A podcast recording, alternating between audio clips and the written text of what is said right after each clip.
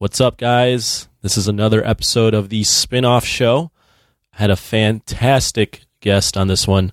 TJ Johnson from the Voice from the Underground podcast joins the show. Uh, what's the Voice from the Underground? It is a pop culture and politics podcast that TJ hosts along with Jason Dutch and Big Haas. TJ's a great guest. He's actually been on the Jock and Nerd podcast on episode, I believe it was 209. Uh, don't quote me on that, but it's the one where we review Black Panther. So TJ joined that episode. He was a great guest. I've done Jock Talks with TJ. I've been on Voice on Front of the Underground's podcast myself. So TJ's a great guest. I enjoyed talking to him. We went in on religion. We went real deep on Game of Thrones analysis. We went real deep on Marvel character analysis. Um, we did a little politics. We did a little uh, uh, exploration on on communication. We talked about having kids. We then even even included some Laker talk, which I know was going to upset TJ since the Lakers aren't in the playoffs. I had a beautiful conversation with TJ. Time to check it out. This is the Jock Spinoff Show.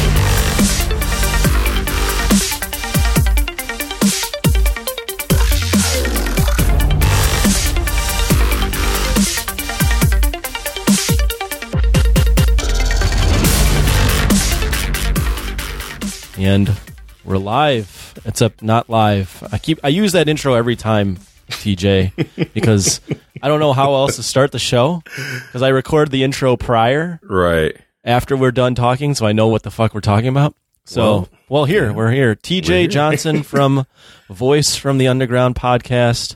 Yes, yes. How's it going, man? I'm I'm living the dream. I'm not sure whose uh, dream I am living, but I am living it. Uh, you think- And I, I've come to find out that nightmares are dreams too, though. So Do you think you're you were in this alternate reality where it's all AI and we we think we're in a dream? you know, we're really what? just I- sleeping I in some pod. I wondered about that. I thought the Matrix was a little too realistic for me. Now, now you've got me. See, you know what? I came here for the the jock, and I've I've just been mind blown. So thank you, thank you so much for that.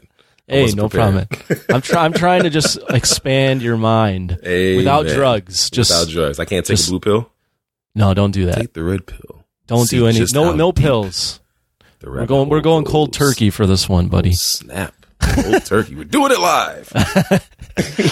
Well, you're from the uh, Voice from the Underground Voice from the podcast. Yes. How did we? Was it Jason Dutch that got connected? Got us all connected? You know, the beautiful thing about being a podcast is that you're part of this, um, as we like to refer to it, you're like the Potter and family, right? Everybody, Yeah. everybody kind of dabbles. And the one thing I've noticed about it is that it's, it's all love. Like there's no, there's no hate. Like I'm not going to be on that podcast. So that podcast is going to take off and blah, blah, blah. You know, like it's all love. Oh, I Um, agree. So with that being said, Jason was the one that had already been a, fan of, of your show, I believe. yeah, I think so. Jock nerd. Uh, so he had already been a fan of the show, and he was like, "Dude, we got to get on there with these guys one of these days."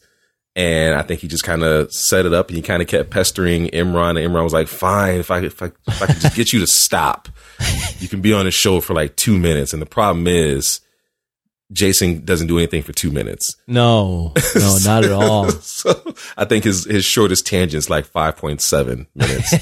so with that being said, uh, he just kept pestering Imran. Imran finally let him on, and then I think I did. Um, I think I did the the big guest spot for Black Panther. You did episode Yeah. 209 Black Yeah. Panther. You joined the show. and then you guys realized that God, everybody from Voice of the Underground just keeps talking. None of those All guys shut man. up. All y'all talk so much, but you know what? This is this is it's podcasting. What are we gonna do? We can't just look pretty. I mean, we can't. I mean, we can, but We can, know, but no one's gonna know Nobody's unless we're know, live exactly. streaming. yeah, I'm not live streaming. I don't want to live stream. Dude, we used to live stream. we used to live stream. Did you really? Yeah, there was this thing called Blab. It's it's out of business now, but it, it was four boxes Mhm. with with webcamming. So you could webcam. And we would do us, me, Imran, Rug Boy, and then we would have a fourth person, Mhm. kind of just putting the graphics up, Mhm. and then but then people can join the show and comment live. It was this weird fucking thing. We did it That for maybe cool, it was cool, but it's kind of exhausting, man. Mentally going live every Yeah. time and not having the the fallback of okay, I need to go pee or Right. like that I said something, you know, that was uh, little off. Pull that back. Let me just pull it back. Yeah, you can't take it back live. And and then you'd have random people comment. It was just a lot to juggle. I don't know if I'd ever go live again unless someone was paying me. You know, I when I went to school for media, uh, broadcasting, radio, television, all that good stuff. Shout out to Illinois Media School. Um, but I went to school for that, and I had a radio show in there. I called it the, we called it the Gentleman's Corner, uh, Tuesday from four to six. Was this And- about strip clubs? No, no, man, it was about the, about, about the gentleman, just Oh, about right, being right, a modern right. day gentleman. Well, gentlemen's Um, club. Come on, man. no, no, corner, corner. Oh, corner. okay. Um, so, you know, we, we play music, but I learned then how to host a radio show and live stream at the same time. So as I'm doing the radio show, as I'm playing the music, I, at that point, I'm interacting with my Facebook live crew and, and, and live streaming and talking with them and just kind of having fun behind the scenes. So that was my introduction was learning how to do both radio and live stream at the same time. So, No kidding. um, it's not it, it's not easy because you you're you're you're constantly on. Like Yeah. you said, there's no you don't get to pull it back. You don't get to uh t- take a break, so to speak. no. You gotta you gotta be ready. You gotta just be on twenty four seven, or you know not twenty four seven, but the entire time that you're on air, you've got to be on. So It's mentally exhausting. it, it can be it can be exhausting. I was you know physically pretty tired after my two hours of straight entertainment, entertainment, entertainment. I get why these entertainers are like exhausted. I always used to wonder. I'm like, dude, you're up there telling jokes like Kevin Hart. You come out sweating. Like, why Right. are you so tired for? You you've been up there talking for like 40 minutes. Like, why are you so tired? But that junk is exhausting. Just well, being when his to, adrenaline. I mean, that's that's Yeah. that's performing for him. That's Yeah, that's like an athletic endeavor. And so it, I, I I get it. I didn't I didn't understand that concept before, but I completely get it now. I got I got a quick side story on my first time ever doing anything live Mm-hmm. via via radio. In high school, we had a high school radio station, Okay, that's what's up. so I could we could play music. high school. Look at you. Yeah, it was kind of cool. We, I mean, you could only hear the radio station for maybe a two mile radius from the high school, but whatever, or maybe five miles. Who knows what what the distance was? It was Right. small, and um, at the time I was playing music, and I was in between the music. I'd you know do do some sort of voiceover to the next song, or do the weather, or some sort of update. It was Right. like I was. It was like my live radio, um, MTV sort of feel, except not li- you know no no video Mhm. anyways, so at the time, I liked Creed. Oh, this That is gonna be good. This is gonna be good. it was the song. I like the song "Higher" by Creed. Can, you? Yeah, take me Terrible song, right? Actually, And- you know what? It wasn't a bad song. There are worse songs you could have picked. there there are worse songs. There are yes. worse songs. At, at, it- at the time, though, I liked the song, Yeah, absolutely. so I played it, Mhm. and I, we had a phone line, so you could pick up the phone during the show. It wouldn't be lo- you know, wouldn't be aired, but you could take call requests or whatever if people wanted to request music. okay. So, so uh, this might be my third or fourth time hosting the radio show. It would be, you know, my eighth period class would be hosting the radio show, and then uh, someone calls in. Holy shit! Someone, someone's calling in. They're liking my stuff. Um, I'm gonna check. You know, this is great. Mhm. Pick up the phone. All I get on the other line is stop playing fucking terrible music. Click. And I just sit there and I'm just going to myself, I need to reevaluate oh. everything. I've been playing music that I thought was good, and I, my first call ever is someone oh. just bashing me and telling me to stop playing music. Oh, that's beautiful. So- And you were like what, 16, 17? Your I whole was life probably is just 16 or 17, and and in that moment, I was just so dumbfounded. I just just thought to myself, this whole time I've been lied to. It Creed was is at terrible. that moment that he It- was like, you know what, this might not be This not, might not be my, thing. lane. That might not be my lane. I might not be the uh, pop culture curator that I thought I was. That's hilarious. See, I'm as as you're saying that, I'm my initial reaction would have been, and I just got a call from uh, a listener who wanted me to play it again. So here you go. Let's go. We're gonna take it another step higher with Creed. You would you would have kept you would have pushed I've it even that further. guy. Yeah, like oh, you, I, you know, the, the the the funny thing is, they gave me a microphone, so you're gonna listen to everything I say. And you're Right. gonna listen to everything I want to listen to. Why? Because it's my show. That's right. So have a coke, smile, and enjoy. Let's go higher. That's the you say that on all your shows. It's our damn show. Actually, Haas says that. Oh, Haas, I yeah, just- Haas says yeah, it, but I- it's part you of the show. I'm not. I, I don't. I don't do the profanity. You know. You don't you don't do profanity? No, no, no, no, no. No, as a as a Christian, I don't. I don't cuss. Really? No profane words come from At all? lips. Really? No, sir. No, sir. You you must. Well, how long have you have you ever sworn? oh, I, oh, dude, I was a sailor before. Are you kidding me? I had a Really? life before I became a Christian. Oh no Um, shit.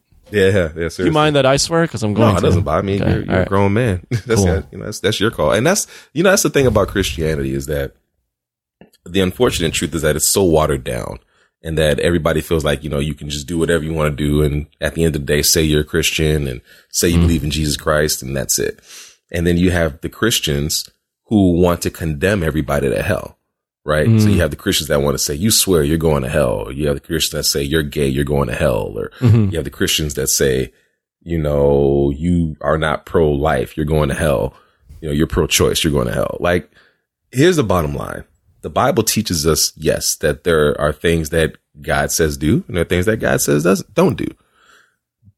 But what he commands us to do as Christians is to love each other. We have to love the sinner and not the sin. We have to love the person. And even though that they might be in sin, even though they might be doing something that we don't agree with, we have to accept them for who they are. It's Mm-hmm. not my job to condemn you.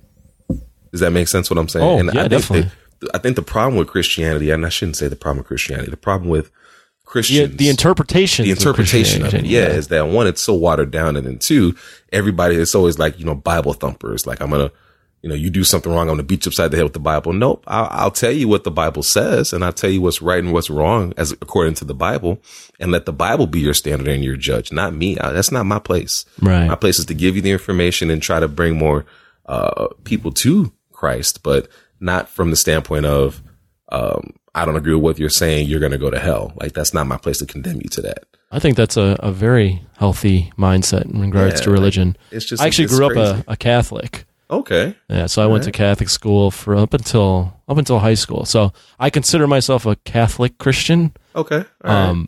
But I'm not as relig- I'm d- not nearly as religious as I used to be. I, might do like the sign of the cross before I go to bed or something, say a little prayer. right. Um, but other than that, my, my whole view on religion is believe in whatever you want to believe in. It's not my not my um, it's not on me to judge and, and tell you what to believe in or anything. But if whatever you believe in, if it makes you a better person the next day, if you believe so strongly in whatever you believe in that it makes you be a better person and do better things and do good, then I'm all for it. Absolutely. And, and and that's kind of the way I look at it too. As long as you're not, as long as you're not taking a crap on me, like, Does that make sense? Like, don't Oh, yeah.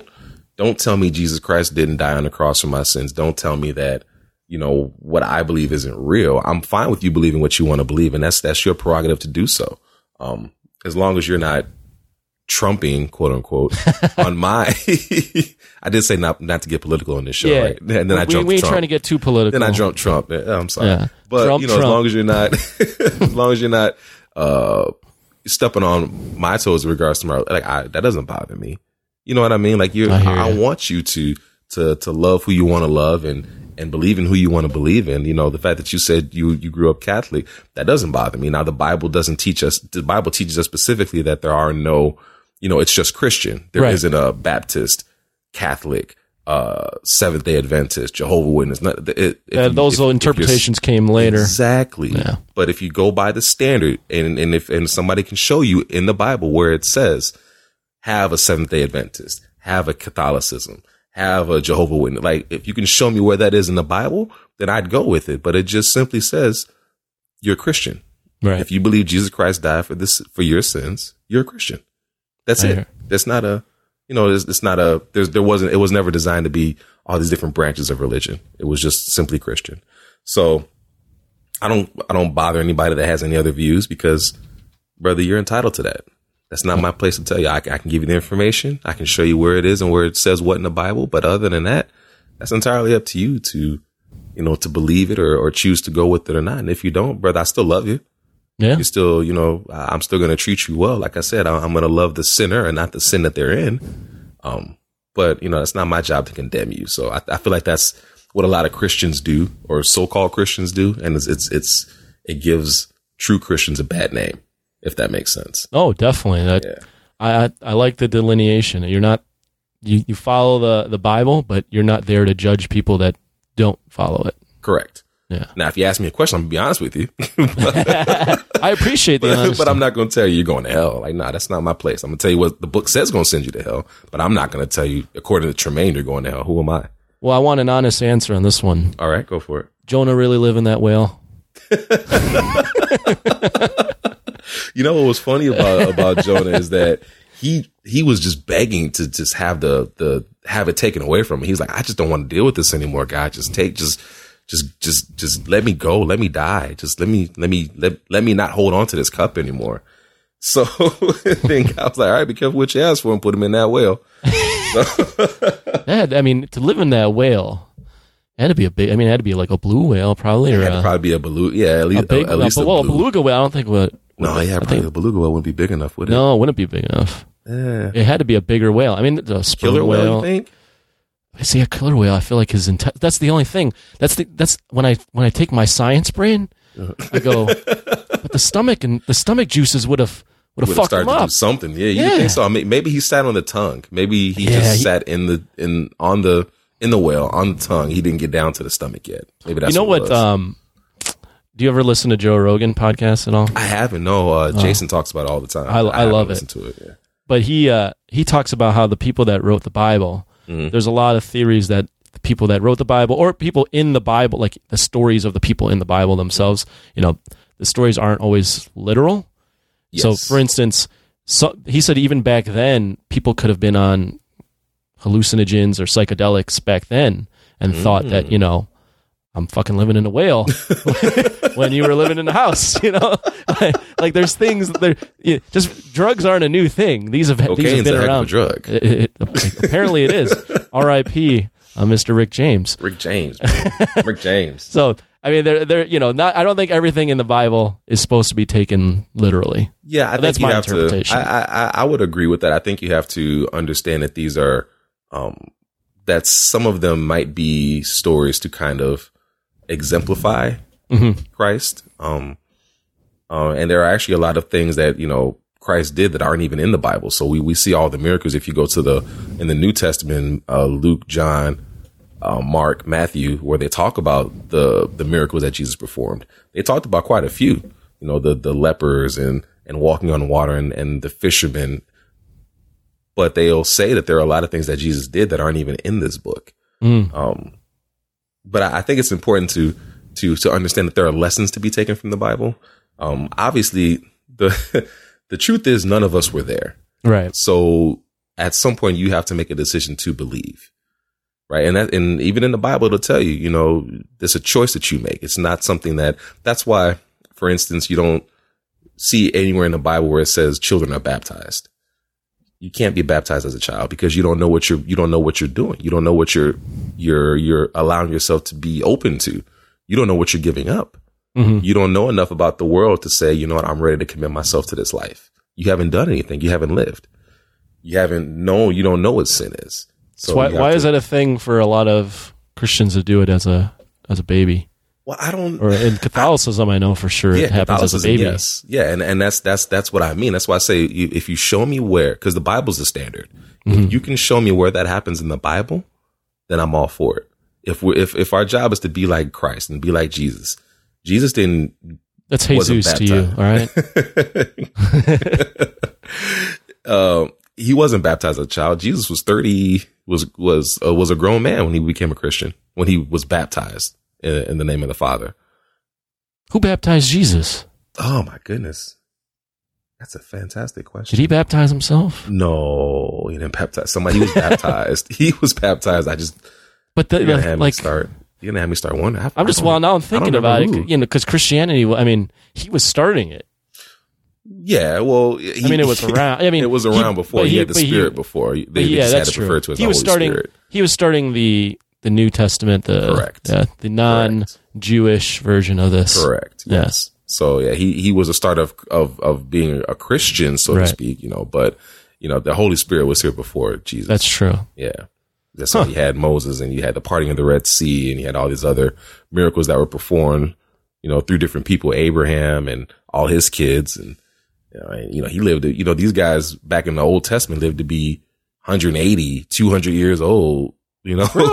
Oh yeah, oh yeah. In the Old Testament, oh goodness, these guys live to be forever. Like, and I don't think you know. As, as I think about it now, I don't think I ever want to get to be uh, 180 years old. I know for No, let me, let me take that back. I, I know for a fact that I don't want to be 180 years old. What old. are you going to do at 100? I mean, your dick stops working at what? 65, 70? I'm not 100 percent sure on I don't know. when. I don't think I want to find out either. I Um, got to ask an old guy. Yeah, ask an old guy. I- that's not my. That's not my lane. So you got only, another I'm only 100 and- You got another 100. Let's say it ends at 70. You got another 110 years yeah. where you just you're just dead. You're dead Yeah. down there, you know?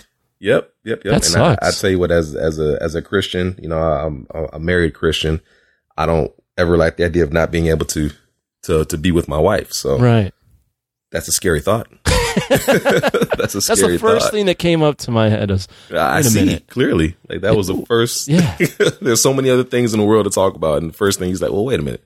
That mean my it won't work. I can't. I can't perform. I'm, I'm going to be a member of the Unsullied Army in Game of Thrones. Yeah, right? You That's love Game of Thrones. I, I do. I was gonna say that's something I, I do in every show. I always find a way to make a reference, no matter what I'm doing, to Game of Thrones. Do Game you, of uh, Thrones is the epitome of television for me. Yes. Bro, I, so I started my Game of Thrones journey. I believe it was last last fall. So two- Nice. fall Welcome. 2017. I was late to the game, and I Yes. one day one of my buddies gave me his HBO Go password, and I was just I just thought to myself, I'm gonna just see what the hype is about. See, I Yeah, didn't see I didn't like. Lord of the Rings at all. I never was a Lord of the Rings guy. I never saw the movie. I've never seen the movies. Wow. All those fantasy things with dragons Yeah. and castles and knights. Not your thing, No, no, huh? not my thing at all. And you would Wow. think it's liking superhero movies like I do that'd be similar, but it's for me it isn't. Mhm. So I never really wanted to watch Game of Thrones, but then the, the hype was so so high. Yeah, it was palpable. You couldn't. you Yeah. couldn't- So I was I just thought, okay, I got to watch this. So I threw on the first episode, and Mhm. dude, I I binged that show in probably two months. I watched yeah. all seven seasons. Okay. Yeah. All right. So- that's what's up. Yeah. So now I've been waiting for a year and a half, which isn't long compared to everyone else. yeah. Screw But you. I'm uh I dude, first off, binging that show is the best way to watch that show. No, that's false. And, You and think here's, so? here- here's why I'm gonna tell you that. Here's why, Why? I'm gonna tell you that. Because when you binge it, you need to have an ending. Like when you binge watch a show, it you need to have an ending That's to true. that show. that's true. Like you need to binge watch a show that you doesn't that you don't know is going to have multiple seasons. Like it, you need to binge watch a show that the show doesn't know it's going to have multiple seasons. If the show knows it's going to have like three or four seasons, it's only going to spoon feed you stuff. It's going to give you little drips. It's going to give you little drops. That's it. If I binge watch a show, I want to binge watch a show that didn't know it was going to be renewed. So it gives you a great story for the first season. You had no clue. Mm-hmm. So saying that to say with Game of Thrones, it's just so good. Yeah. You go so through the first season and you immediately ready to jump into the second season. You go through and the worst seasons are still better than 97% of the stuff on television now. Oh, I, there's think no worst season se- for me. Yeah, go ahead. No, there was there was the, for me there was a slow season. The slower season was, was probably season 2.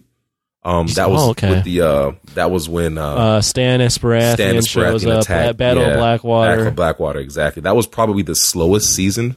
Um, just from a standpoint of they were really kind of setting the table. Again, with season one, I don't think they knew how deep the rabbit hole was going to go. No, they had no I clue. think they were like, okay, this is good. You know, like we're, we're, we're good. They pretty much did the first book in season one. Season one was pretty much the whole first book of a song on ice, of a song of ice and fire. Mm-hmm. And I don't think they realized exactly how to, to, to use a term from catching fire in the, the Hunger Games. I don't think how they realized how much it was going to catch fire.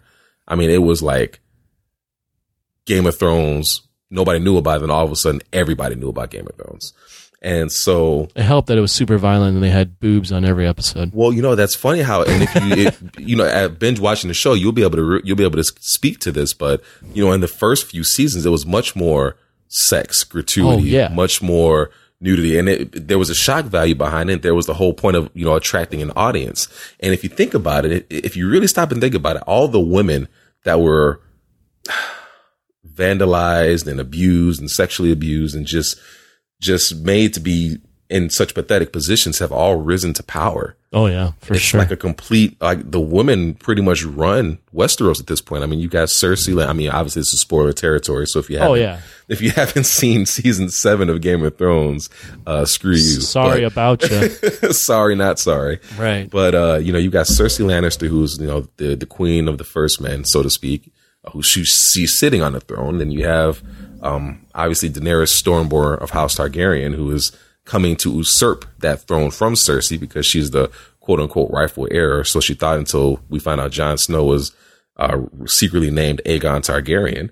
So you've got even prior who- to that, there was remember that episode. I think it was in season 7 Mm-hmm. It might have been season six. I get them confused because I binge watched it. Mm-hmm. But it was they're they're in. Um, I believe it's season seven. They're in Daenerys's. Yep, it was season um, seven. Yeah, They're in she the had the Queen of Thorns. Yep, you had the yeah, Queen they're in, they're in her uh, the the. Uh, see, I forgot all their names because it's so long.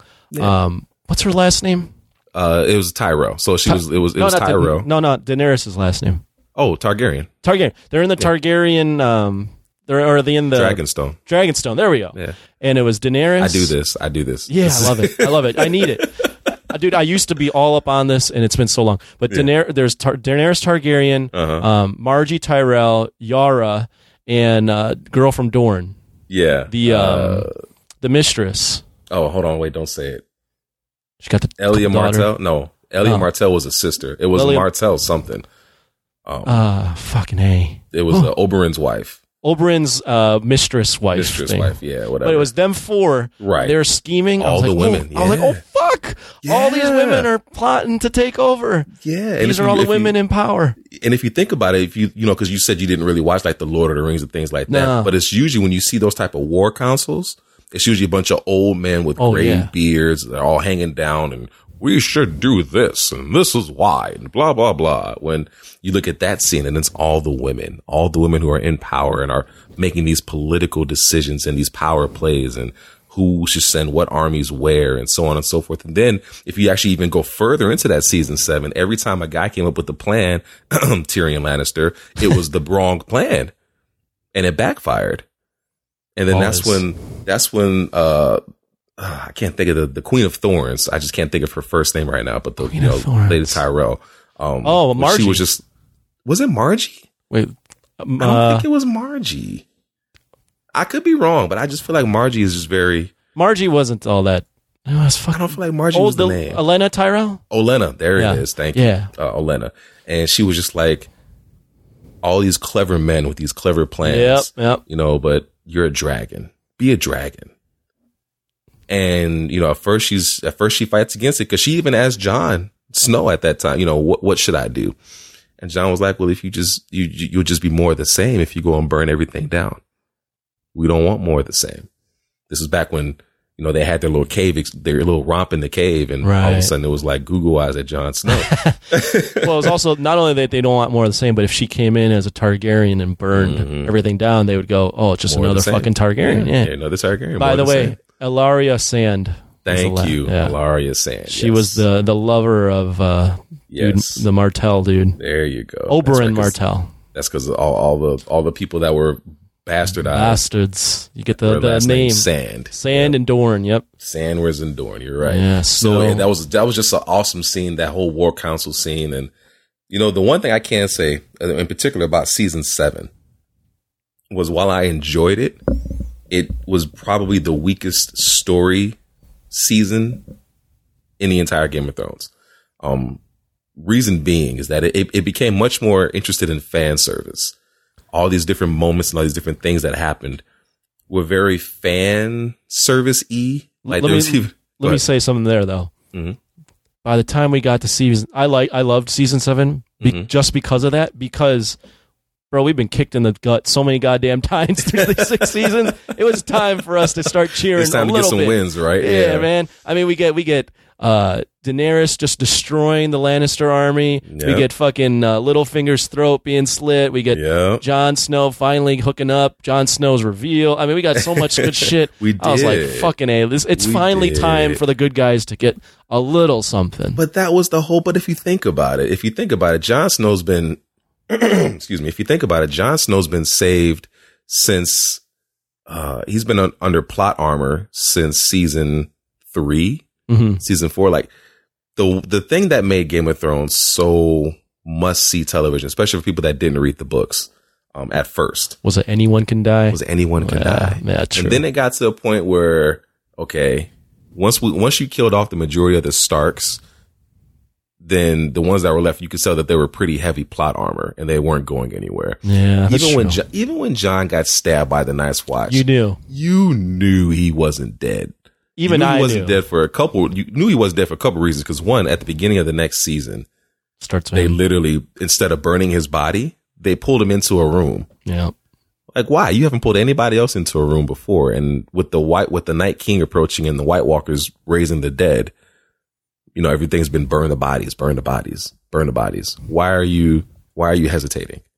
That's number yeah, one. That's true. Number two, there were too many things that just happened to happen. Like all of a sudden, the Lady Melisandre shows up at Castle Black, and she's there, and then Jon Snow happens to get stabbed, and she's been the one that's been the priestess for the the, the Lord of Light, you know, trying to resurrect people and using her power. You know what I mean? Like Yeah, there were just too many things that just happened to happen. That is like, all right, guys, like you can tell Well, when she they. she knew that he was the chosen one. she didn't know Jack. He's the just like she man. knew, just like Stannis was was the was the Lord of Lights. I actually enjoyed. one. I enjoyed that she didn't know shit. yeah, I, I did too. I, I like- and I you know like what that. I even enjoyed more was her her begging. She was just like, "Please, She's like this has to work. Please, please, please, please." Yeah. like I thought that was very um desperate, but I thought it was very poignant because there are times, even as a Christian, there are times where you you start to wonder, even you know, not to to circle back to Christianity, but even Jesus Christ when he was on the cross, um, felt like he was being abandoned. He felt like God had abandoned him. He even called out to God as he gave up his life almost. You know, why have you abandoned me? So it, it, it's very poignant because there are times where you want to have your faith rewarded. You want that's the whole point of faith. Faith is being able to look at an obstacle that you're right in front of you and not seeing a way out, but having the understanding to say, you know what, but it'll work out. That's that's that's faith. Yeah. And what she did was essentially she just, she went out on a limb. She was like, please, please. I, But, but you can see the doubt.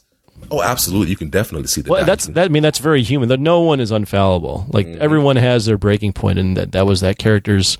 Here, she was near her breaking point. She was, and I'm I'm I'm happy that she was rewarded. But it just like I said, it you you had too many things that were just too much fan service. I I want fan service, but I don't want fan service at the expense of storytelling. Does that make sense? Yeah, I hear you. I think season eight. I think this season. I think I think we're getting back to anybody can die. That, Well, that's at this that's point, my you're in the end game. People have to die. Right. You know, like this is this is this is the, this is it. Like there is no more after this. So people, you know, you've got to thin the herd at this point. Um, what's been interesting is that I, I've been trying to gauge. I've been trying to gauge my excitement level as compared to Avengers Endgame. Right? Ooh, that's a good Because question. you think about it, we've been on both of these rides for about ten years now. Yeah, it's about the same time span. Yeah, it's just about the same time. Maybe you know a little a little bit less for Game of Thrones, a little bit but less, because but- there's so much, so many more. Well, I don't even know if I could say that there's so many more hours. there's there's more hours. There's more. hours. Let's say okay, Game of Marvel Thrones, movies you are think about so? two two hours or so. So 21 Okay, movies so, about yeah, let's 21 say movies, let's two hours. Let's say 4 uh-huh. Let's say 50 hours. 'cause Okay, some of so the you movies got are 50 longer. hours there, and you've got Game yeah, of Thrones is like 67, true. That's true, yeah. 68, 70. Yeah, yeah, yeah. yeah. I, I say if you got if you got 60 minutes per episode, you're seven seasons in. The first six seasons had 10 episodes per season. You're sitting at 60 Yeah. hours already. So yeah. Yeah. So with that being said, you you spend about the same amount of time with both of these. But for me personally, because I know that there's no more Game of Thrones after this, Sova. I think that's where my Yeah. that's where my attention really is. I, as much as I want to want to see Endgame, and especially these trailers are just driving me nuts, man. The the more trailers I see, the more my excitement just it just starts to escalate even further. Yeah, man. Uh, but the truth of the matter is that I know for a fact that there's no more Game of Thrones. There's going to be more Marvel, and especially with the recent completion of the acquisition of Fox's entertainment package. You know, so now they've got all the X Men. They've got all the, you know, Fantastic Four characters, Doctor Doom. Um, so they've got so much more to work with now. There's going to be plenty more Marvel films. I mean, you're going to be we're going to see Marvel films until, you know, we're 60, 70 years old. What you know? what where I'm at is I've have more of a longer term connection with Marvel, so that's where my my heart is. hmm Um, and I and I t- kind of I mean I agree we're gonna we're gonna see Marvel films for a long time. Right. Um, I do think my prediction is I think this is the the last itinerant last um, go around for a lot of the leads. So um, Chris Evans, I think his contract's up. Um, Chris Hemsworth, Tony Stark, you know, uh, Robert Downey Jr. I think his con they might be all you know leaving after this. So that is sad in my in my opinion to see those characters go, and they might write off those characters. Oh, um, absolutely. You So that'll I- be sad. But game, I mm-hmm. agree with you. Game of Thrones. This is definitely the last story for this. I know. I mm-hmm. think HBO did commission some prequels. Oh yeah, absolutely. I So we'll see some got, more like, Robert's stuff. Rebellion. I, Oh, we you gotta see all you- that. If you go back, so I know you watched it through HBO Go, but if you if you ever get a chance to find the DVDs or find the Blu-rays, there's a lot of great content on there. Oh, I looked They'll them talk up. about the, the history and the lore exactly. I love so it. I, I'm hoping that they dive into Robert's Rebellion. I'm hoping that they dive into uh, so many other things. Oh, even like the uh, the first men coming over and, Yeah, and the encountering the um encountering the, the children, of the- yep. of the forest, and then Yep. the, why the children of the forest had to make the fucking Yep, White Walkers. to make the White Walkers, Yeah. and I'm sure we'll see. I mean, we've seen the origination of the first of the Night's King. Yeah. We've seen that in episode in season six. I want to say, Oh wow, you really know. yeah, I think that was season six where they they actually showed that episode where they created the the Night King. Yep. Um, but I, I like to dive more into that because you really want to know what the what his end game. I'm I'm curious because he, he's clearly not just. If they were just zombified and just Nah. you know whatever they they wouldn't be as strategic as they are. They think they have a they have a a, a method a modus operandi. You know they they have a way of doing things. So I'm really curious to dive more into understanding the Night King's motive and what he's ultimately looking for. Um, which it could just be to take over the world. Some people just want to watch the world burn. I get it. He might be the Joker. He could just be the Joker, but I am curious. You know, and before I get too far away, uh, I think Chris Hemsworth is going to re up as Thor.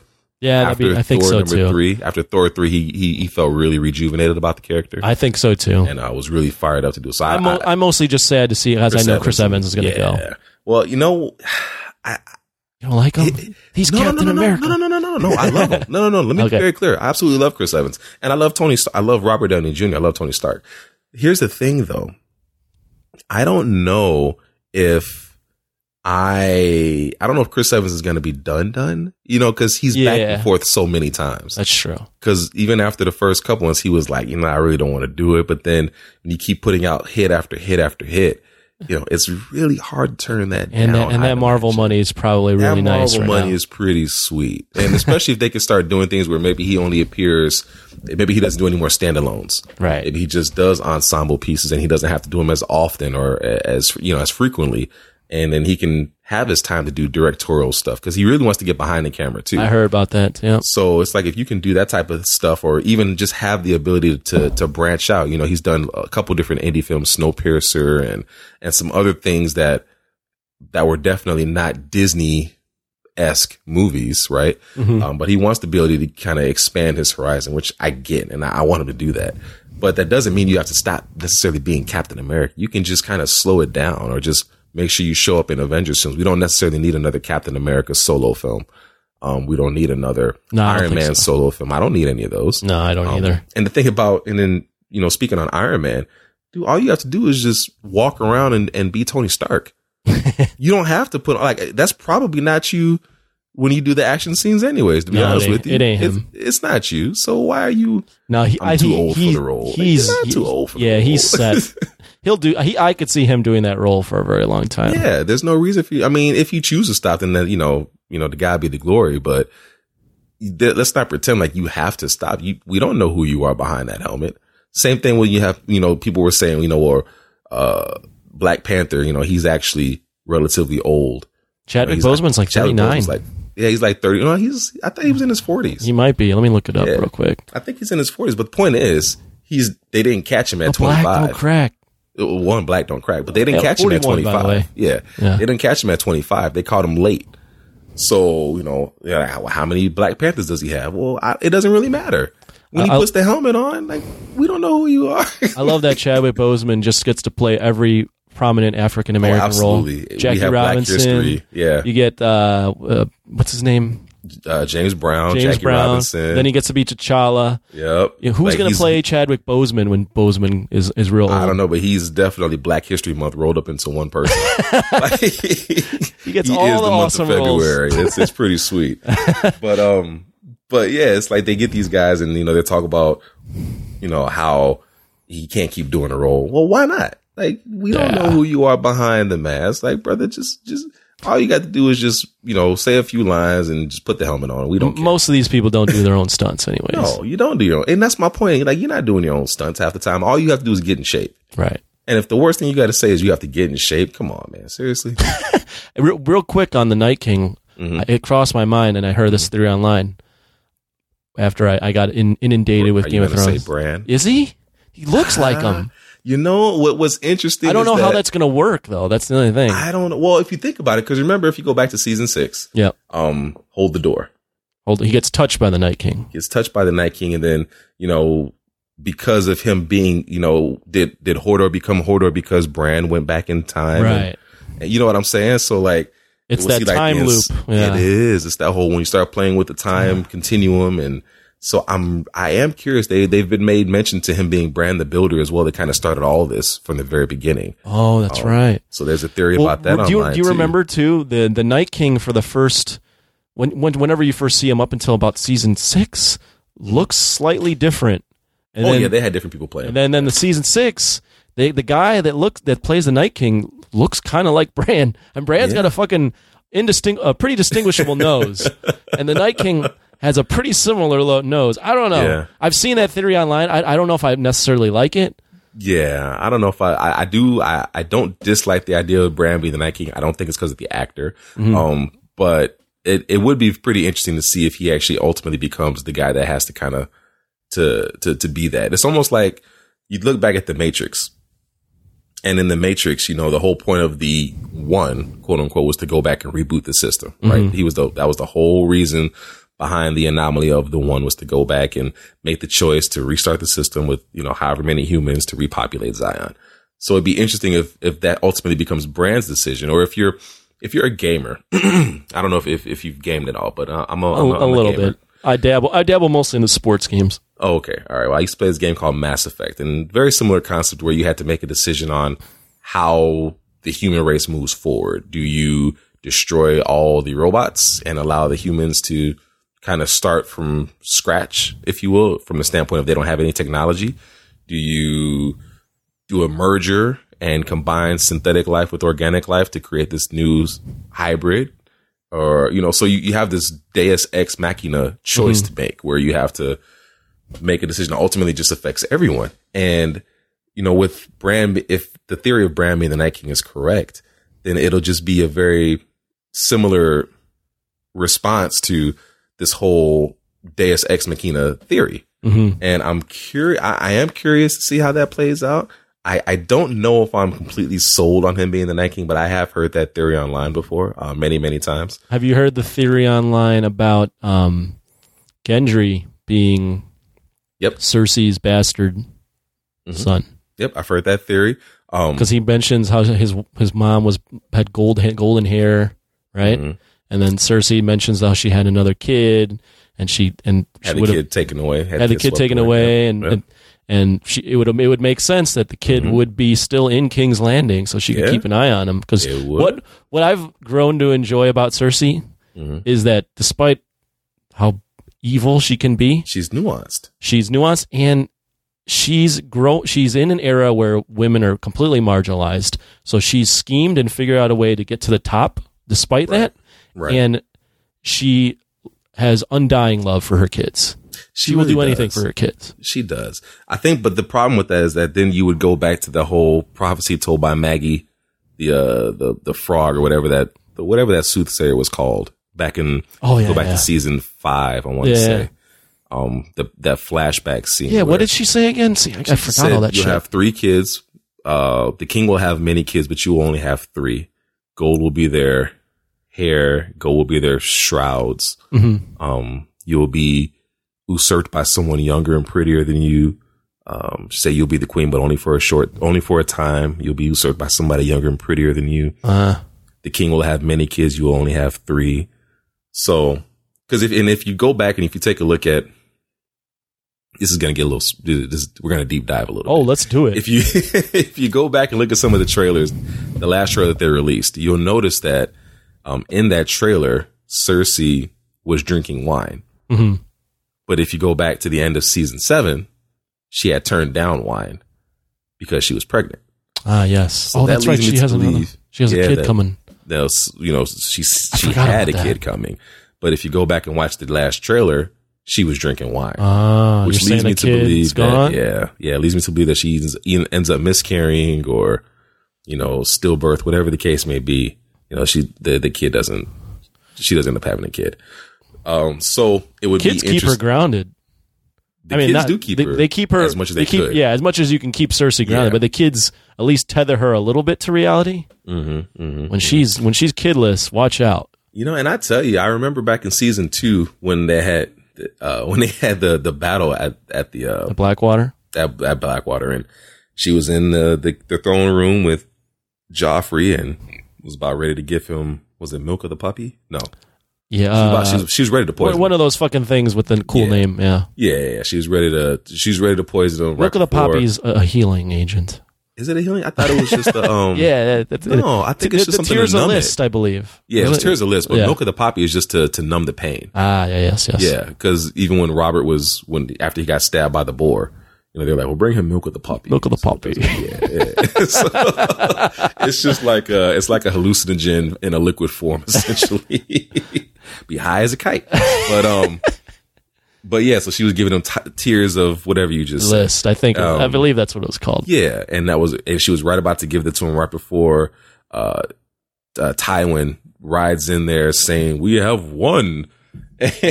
and so you see that to say, you know, even Cersei has this this moment of clarity where she was like, "I'd rather us all die Yeah. than for my son to go through this this torment that's about to happen." Well, yeah. If the Stannis Barath, in. yeah, he would torture the kid. yeah, because he would absolutely just slaughter everybody, Right. and you, there was no reasoning with Stannis. No. Stannis was was not somebody to be reasoned with. No, Stannis he- was a force. He was a blunt object. Yeah, he was he, and he had believed that he was the rightful king, so there Yeah, was nothing going to stop him, and he felt nothing- everything he was doing was right. Absolutely, and, and He felt he was the prince that was promised. I mean, he was told that. He was only told that. That's true. You know, while we're talking about that son of a gun named Stannis, I have to tell you, What was his dude's? But what was his? uh I'm trying to remember the names. What was his follower's name with the fingers that were cut off? oh, uh, I like him. Davos. Davos. Seaworth. Okay, good. I'm just trying to remember the He's names. a good guy. I like just, He just seems to jump from you know king to king to king. But Yeah, you nah, know. I digress. um, you know, I was excited when Stannis finally got his because I got to tell you, he he was beyond um Saving when he saving. burns his kid. when he burned his daughter. Yeah. when he burned Shire, Shireen. I want to say it was Shireen. yeah, that was rough. That was a rough the, episode. That was the toughest. I have, I don't think I've ever had an episode of Game of Thrones where I I have a hard time watching again. Even the Red Wedding. I've been able to watch the Red Wedding multiple times, and I remember the very first time I watched the Red Wedding, and I was like, "Oh my god, this is insane to see." You know, a pregnant fetus being stabbed, and to just go through and massacre the entire Stark name that was Oh, at yeah. that wedding, and all the Stark men, and that was just a very brutal thing to watch. I but was think- lucky that Mhm. I didn't catch any spoilers because the Red Wedding was kind of complete. Sh- I thought Robb Stark was the hero of the show, and I went. I literally screamed at the, the TV, "Holy fuck! They slaughtered the Starks! what the fuck?" It took me like a minute to get. I, I was like, I don't know if I can continue watching the show. Yeah, it was This- tough, this- uh, man. not not. I'm like, this show's bullshit. They're they're killing all my main characters. What are we doing Yeah. here? But yeah, Yeah, I telling you, digress. No, no, you. I, I get it. I, that I episode, felt the same way. the- where they burn Shireen at the stake, and when uh, Yeah, when uh, what's his face makes uh, Reek Theon watch him watch was he rapes Sansa. yeah, ooh. yeah. Ramsay. You know what? I, I, I have to admit that that one for for for what it for what it was, they did it very tastefully because they didn't let you see anything. You didn't see it. No, But the problem with it is that it allowed your mind to create what happened. that And then I think you that's strategic. dirty. Yeah, I think but that's you strategic. feel dirty after yeah, that it's true. because you recreated in your head whatever happened on that screen. You just you you just made it real. Yeah, that's And, true. and so that that left you that left me feeling dirty that day. But um it really did because it was like I I know that I didn't see it, but I imagine what happened. Yeah. You can hear it. And you can like, hear well, it and you just see and you just see Theon like you just see crying. his tears. Yeah. Yeah. You just see him like he just breaks. And um but going back to Stannis and and that that episode where he, where the daughter burns, uh, there were so many different layers that happened because you can see initially Stannis was like, no, absolutely not. He was like, nope, I'm not even going to consider it. And then you can see where he starts to break, and you can see where his desperation starts to kick in. Mm, And then I think the part that really the there were two parts that really got me on that episode. The first part was that she was so willing to do whatever she could to help. She was like, "Daddy. I want I want to help." Yeah. Yeah. She was like, "Daddy, I want to help. Whatever it takes, I want to help." right. Like to have that spirit of a child to just want to help their dad and just be so happy that the dad acknowledges her. Because obviously, if you remember, the mom didn't. Mom want anything to hated the daughter, Really, yeah. really seemed to hate her. Um, I think she just seemed to hate what she represented. I don't think she really hated the daughter. Yeah, Um, because you, 'cause you, the you see that at the very end when the mom's You like, do. like, Yep. stop! What are we doing And that's here? my point. That's Yeah. my point. You know, very similar to to to Catelyn Stark, how she she didn't hate Jon Snow. She hated what Jon Snow represented. Right. And shouts out to Ned Stark for playing the best game of Keep a Secret in Oh, the history of Westeros. Ned is the most noble man ever. but Unbelievable. um, but saying that when to I grow say, up, I want to be Ned Stark. you know, I, I don't know. I think I want to be smarter than Ned Stark. That's true. That, that is true. He does not know how wanna- play the game, and you know what? But that's that. but that he goes to kept show his integrity North- the entire time. You know, but what's your integrity worth if at the end of it you lose your life and your whole family is That's now true. tormented at the end of it? Like, you know, what's what's it worth to you? But that's that's another question for another day. Yeah, Um, that, that's all personal morals and all that shit. it really is. It which re- is why the show's that's- a beautiful show. That's the mark of a great show. It makes you think about all that stuff. right. Um, but so when you when you see that scene, you see Shireen start to head towards it, and you can start to see the terror fall over her when she realizes what's about to Well, happen. because kids, especially at that age, especially the way that she was portrayed, She's so gullible. she's so gullible, and, help. and they almost have a psychic bond to their, you know, it's they're they're a part of their day. And then at the last minute, for someone that you've admired and and thought to be this Yeah. hero of your life, and someone that the only person that respects you to turn on you Yes. like that and be so cold, yes, it's got to be devastating. and then for me, you know, I have a you know I have a seven year old daughter. Yeah, So it, it, it, it, anytime you see any, anytime there's something on TV where it's a, it's a dad and a daughter team and something happens to the child, I, I'm, I'm the biggest baby. I'm, I'm crying. I'm Right. crying every time. I cried like a little punk, uh, when this scene happened. And then I got mad. I was, so, I was very upset with Game of Thrones. I almost said I wouldn't watch it again. Um, because it was just such a heart wrenching thing to see. And it's like I've dealt with yeah, with the deaths of entire families. I've dealt with, you know, slaughtering people at weddings. I've dealt with quite a bit in this show. that was a where rough I, where I where I came really close to saying, you know, you guys are crossing the line for me is when they burnt the daughter, and then seeing the way the mother reacted. You know, you talked about the mom, um, seeing how she was just so cold and despondent to the child, and then all of a sudden turn and just have this gut wrenching scream, this gut wrenching um re- re- response. Uh, it was it was it was hard to it was just hard to watch. Yeah, it was tough. Um, But know, it, it did it did it did its job in making you Oh, think absolutely. how far Stannis has gone off the ledge. Yes, and it definitely did its job by saying, "I can't wait till Stannis gets his." And Brienne of Tarth finally came up to him, and I was just like, "Get him, get him." Well, he, you him could tell at that point. What was great about that scene, though, is you can tell he's sitting there and he's just resigned to the fact, "Oh my god, Yeah. I fucked up.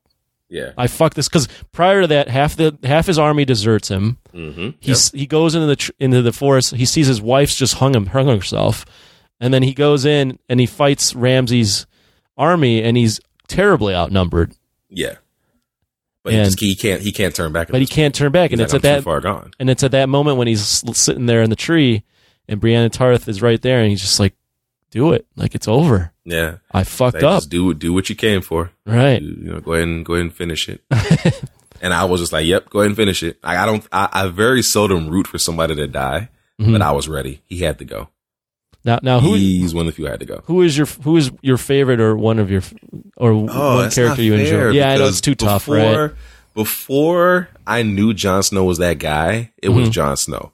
Um, Did that, that catch you by before every- surprise? It did. It Me did. too. It, I wasn't prepared for Jon Snow to be that guy, Me neither. but I knew he was that guy after season four's Watcher on the Wall fight, Mhm. where you know they they fought at Castle Black. They fought the Wildling Army out, out of Castle Black, and it's like, okay, this guy is There's something to this. it's him. Yeah. he's he's he's the one. He's that guy. He's got plot protection now. He's not gonna. They they're not they're not gonna kill off Jon Snow now. And so once I realized that he was becoming extremely popular and that Kit Harington was becoming the the the focal point of the show and everybody was just falling in love with Kit. I'm I'm the, I'm that guy that doesn't like to jump on the popular stuff. Like you mentioned how you didn't watch Lord of the Rings. I didn't watch Lord of the Rings when it was in the theaters. I waited until everybody stopped talking about it. As a matter of fact, I remember the first time I seen uh, a scene from Lord of the Rings. It was during Return of the King, and it was like halfway through the movie. And my mother and I we were going to the movie to see something, and we were like, "Yeah, I'll just walk in here until the movie starts." So we walk in, and I'm just seeing this battle, and I'm like, "What the heck is this? what did I walk into, and what am I supposed to go see? Because I don't want to leave." So at that point, once it came out of the theaters, and once the the uh, extended cut got released, I bought all of them and just kind of had a marathon session, which is a solid, you know, full workday worth of watching movies to get on all of the Lord of the Rings before they came out with the other trilogy. So, in saying all that, I, I don't tend to jump on bandwagons when everybody else jumps on. I jump on the bandwagon when everybody else typically jumps off. Um, so once everybody jumped on Kit Harington's bandwagon, I jumped off. Uh, so at this point, my favorite character is kind of, it's going to be really weird and you're to, you're to, you're going to judge me. no, I don't judge. Only God can judge you, man. Hey, all right. Now, now, you, now you preaching. Um, No, I'm only human. I'm going to judge you. It's Theon. Theon, oh, I like that. I like that. Uh, and, and here's why. There hasn't been a person that's had a bigger arc than Theon. There hasn't been a, a character on that show that has had a bigger um, palette, if you will. You know, I, I told you I went to school for media and broadcasting, so I'm I'm an aspiring actor, and I've I've gotten to do some some uh, small roles in in I should, when I say small roles, like not even credited roles, but I got to be an extra in that last movie with uh, Viola Davis and Liam Neeson, Widows. oh, nice. Um, I got to, to have a part in a small indie film that I was filming when I was back in Chicago. So, um, I have a, I have a, a soft spot for actors or thespians, if you will, that actually get to show range. And Alfie, uh, oh goodness, Alfie, whatever his last name is, but Theon mm-hmm. has had to have such a dynamic character arc that it's, it's been really fun to grow with him. Alfie You know, Allen, by the way. Alfie Allen. I, I got the much. I got the computer. I'm looking this up as we go. I'm not usually pretty. I'm usually I'm usually pretty good at names, but it's you know it's, I just got the Google machine firing on all cylinders. it's 1.30 over here, so my brain is still working. but it's just like you know we're we're we're winding down, buddy. But so say that say Alfie Allen has had such a great character arc, and just watching him, you know, rise and then drop so low, and then have to kind of slowly build himself back up. It's, it's been actually it's been a lot of fun. You know, there were some moments that were very cringeworthy. It was hard watching him get tortured. You know, Ooh, you wanted, rough. you hated him when he turned on the Starks at Winterfell. Kill some kill some kids. Yeah, Kills you, kids. you hated him for that. Yeah. Um, but even then, you knew that he was conflicted. You Yeah. knew that he didn't. He wasn't sure that what he was doing was the right thing. One of my favorite scenes is when he, when season seven, when he talks to Jon, Jon, yeah, and always know Jon, what to do. yeah, Jon's No, basically, basically, um, you know, kind of like a Jesus figure. He, he- he scolds him a little bit, but then he forgives him, and he goes, "You're a Stark and you're a Greyjoy. Yeah. You're both. Yeah, Don't ever forget that. Yeah, That's you right. don't lose your identity. You're both. You're, you don't have. You don't have to pick a side. This is your identity. Yeah, yeah, and it was it was funny when he was just like, um, he's like, for everything I can forgive you for, I, I do. You know, he's like, I can't forgive you for everything, but what I can, I do forgive you. Right. And then he was like, you know, you always, you always know what to say. you, always, you always know what to say. You always know the right Is that, thing to is do. that your Theon accent? Uh, uh, no, it wasn't quite. It was it was my crying man accent. oh, there you go, know, yeah. not quite Theon, but he was like, you always know what to say, and he was like, "He's like, I, it might look like it, but I promise you, I don't. Yeah. It's- See, but that's the thing. I can't ever like. I know that people. It's fun now to hate on Jon Snow, Mm. but his character's written. I mean, besides the protection, his char- Mm. character's written really well. Well, the things he don't even- says. Uh-huh. I, I just I love I love his approach to things. Now he's not always he's he's not the best at playing the game. Cl- evidenced by the fact that he can't fucking lie to Cersei in that giant meeting for one fucking second. Well, hold on now. Let's let's let, let, let's be very clear. Ned Stark couldn't play the game. No. Jon Snow. He can play it a little. He can play it better than Jon Ned Snow sure. can play, and the reason why I say this is because you know you look at these characters, you know, especially a character like Daenerys Targaryen, right? Who and it's funny, it's something about these Targaryens who they can they they're leaders without trying to be, without necessarily wanting to. Um, they're they're reluctant leaders, but they're good at it. They're good at inspiring people Mm-hmm. in their own different way, and they're adaptable. They have adaptability to, to their situation. So if you look at you look at Daenerys Targaryen, right? She was sold as a slave, or not as a slave, but she was essentially sold to Khal Drogo. Yep. She turned that into a powerful marriage. She turned that into having a Dothraki army. Mhm. She turned that into getting the Dothraki army to to Astapor. She turned that into going from Astapor to Meereen and getting the and Yunkai and getting the slaves, uh, the slave masters to to be you know dethroned essentially by the slaves. She was able to turn that into a power play to get an unsullied army. So now she's got three dragons and unsullied, you know, all this stuff that these are all things that were supposedly bad that happened to her, and she was able to adapt and, and fix it. Same thing with Jon Snow. Jon Snow did things that nobody had ever done prior to. He was able to make a, a merger between, you know, the Wildlings and and and the Night's Watch. Yeah, that's true. You know, it, it cost him his life, so to speak, but he was able to get things done because Jon Snow sees the end game. He's not about playing this Game of Thrones. He could care less about the thrones, which is why I'm really interested to see what happens when Bran and uh, Samuel Tarly get a chance to talk to Jon. Be like, "Hey, Jon, so that's your auntie, and you're the and, king. uh, and you're and you're the true heir to the throne." Well, don't forget too. He's the he's the first. I believe he's the first ever bastard king in the North. Well, he's not a bastard. That's though. true, but the, and everyone Yeah. thinks he's a bastard. Oh, but I see what you're saying. he's Yeah, he convinced. first- he- yeah, he's convinced all the North to accept him as a king without even Yeah. trying. And then the sad thing is, he didn't even want that either. He doesn't a want- reluctant leader. All he's on the side of is life. He just wants Exactly. he wants to fight for the living. fight for the living. Exactly. So, you know, that's a very, it's funny if you ever, if you ever get a chance to, um, there's this, this channel on YouTube. It's called The Take. Okay. Uh, it's based off of a Screen Prism. Oh, I It's like- a- I- I like It's like a Prism. subset. Yeah. So it's a subset of Screen Prism. It's called The Take. And it's essentially these two, uh, women who break down philosophically different things. And they have this entire like 22, uh, 22 video thing on Game of Thrones. Shout out to the take for that because they, they do Oh, some really check good that stuff. out. The sc- Really dude, do. Screen Prism in general. You got to have you watched the one the video they did on Captain America? Uh, I haven't watched that one, You but I did watch watch, a. Uh, I watched the video that that not Screen Prism but Wisecrack, Mm-hmm. uh, which is another great. I'm I'm such a YouTube guy now. Oh, me too. Uh, I could I- I could literally spend my entire day watching YouTube. Me too, dude. I, I it's, it's crossed my mind more than once to unplug and just go Netflix, YouTube, but I I did. digress. You did? I did. I, I unplugged. I'm just Netflix, YouTube, Hulu. Oh, I don't man. even bother with with cable anymore. But the point is, um, I watched this Wisecrack, and what Wisecrack does is they do philosophical breakdowns on movies. So they show you, like for Civil War. I remember I've, I've gone on record a couple times. I think I was even on Jock and Nerd when I talked about how this I wasn't a fan of Civil War Okay. because it diverged so much from what happened in the comic Sure. books. Sure. But then after watching that wisecrack and kind of seeing the way from a philosophical standpoint, they broke down and showed how this one was actually made much more sense than what happened in the comic books.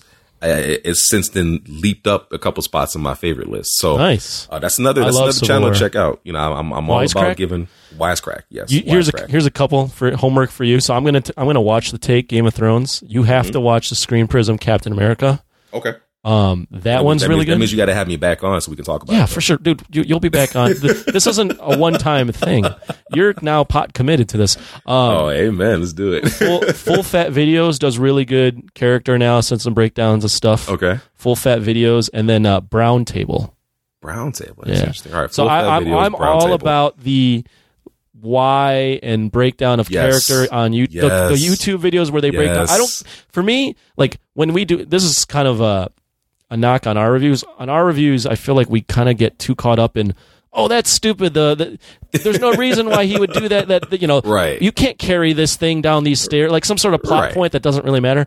I'm Right. more interested in let's dive into the character. Like, why is this character? Why is this? What does this symbolize? What does this Yes. mean? What is, what is the message we are supposed to learn from this? Oh uh, man, that's that's dude. my thing on. You're and- gonna love Wisecrack then. Oh, I gotta I'm check it telling you, out. they did a whole thing on on the Western and how Logan was a modern day Western. Oh, man. go back to the good, bad, ugly with the Duke and or not with Duke with uh Clint, Clint Eastwood and oh, dude, you're you're gonna love that. D- definitely, definitely, definitely. Check out the take for uh for the Game of Thrones stuff, but you, you need to go to Wisecrack for for the the character breakdown. But I love it.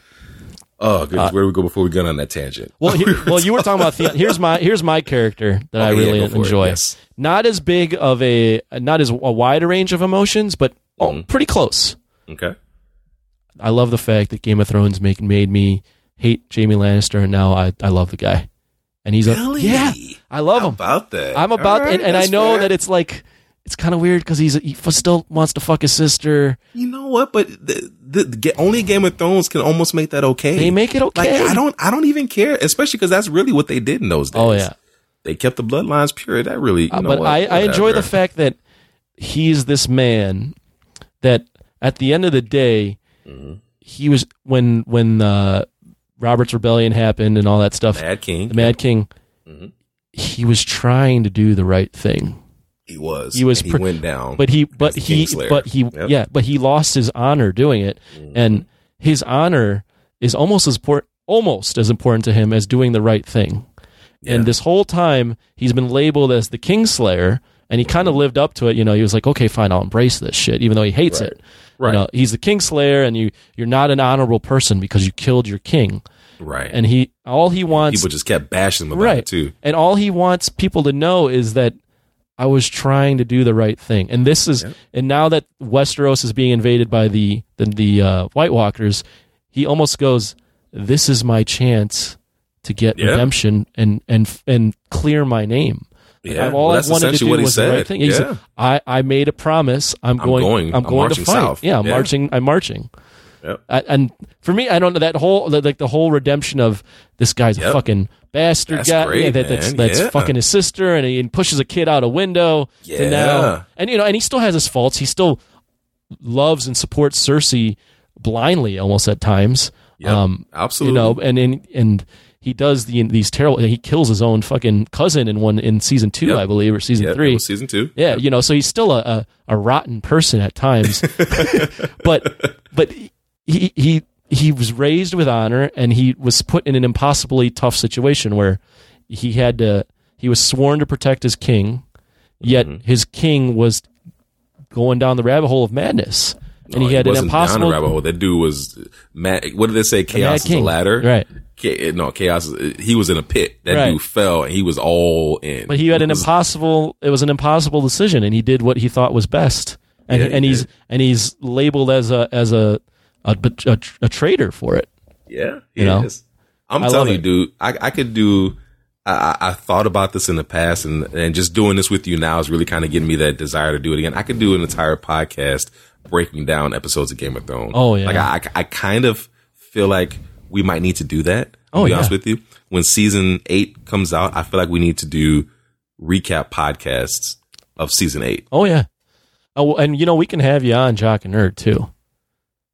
Yeah, yeah, yeah, yeah, yeah. But but but I feel like this. Oh, I feel like I- this needs to happen. Oh yeah, we we can have. I mean, we, hey, th- we can we can do whatever you want. There's no one stopping us from doing all of this. I lo- I love the so the the the thought analysis that I have with Game of Thrones is the same Mm-hmm. thought analysis I have with the Marvel universe. Where Mhm. I so for instance, Tony Stark. Okay. Tony Stark in the first Iron Man is a cocky motherfucker Yep. who builds weapons for for for fun. He's a Basically, warmonger. He's a warmonger and pro- a profiteer, war profiteer. Mm-hmm. Has no.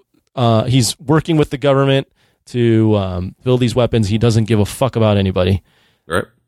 Notices that the weapons he's building are killing innocents. Decides to change his ways. Mhm. Goes from that to being an independent superhero because Mhm. you can't trust the government because he, he's he's been burned by the fact that his weapons are being sold to terrorists. Mm-hmm. Goes from that to then um, working on a team. So now he's gone from an independent uh, hero to working on a team in the Avengers. Then he notices that aliens are invading, so he's got a he's there's more to his life. He's got purpose now. He has to protect the world. This is it's about his legacy and what kind of legacy can he leave behind. So to to protect this legacy, he builds armor, base an armor of suit a suit of armor around the world that backfires against him. Ultron. This causes innocents to die, and he realizes his legacy is being destroyed, and he's what he's trying to do needs to be put in check. So now he's working with the government. So he goes from independent person working on the, working on his own, independent of the government, to team to now working with the government to fight against his own team. Mm-hmm. And then he meets Thanos, who's the guy that's been in his dreams since the very beginning as the Yeah. guy that he is supposed to come up against. And he goes up against this guy, the guy he's been preparing his entire life for, and he fails. Okay, all right. Now I'm I'm going to take that a step further, and then you look at someone like a Captain America, who started off completely pro America, Right. Completely pro government. I'm completely everything is black and white. It's good and it's bad, and then he slowly starts to, to turn into what Tony Stark was at the beginning. You see what I'm saying? So Yeah. Oh, like yeah. you have Tony, you have Tony who started off solo and became all about the government, and then you have Captain America who came all about the government and ultimately He ultimately is, goes against the government. the government. Right. Yeah. It's such an awesome character arc. So it, it's, bo- perfect the way you both, both of their character arcs Alpha in and Omega, it's yeah, great. in conjunction with one another are, are Yes. fantastic. And then, you know, when you say, when, now when you say Thanos, let, let's be very clear. Tony Stark would have, they, they, they would have pulled that off had, Star Lord. uh, yeah, I know his name. I still want to say it.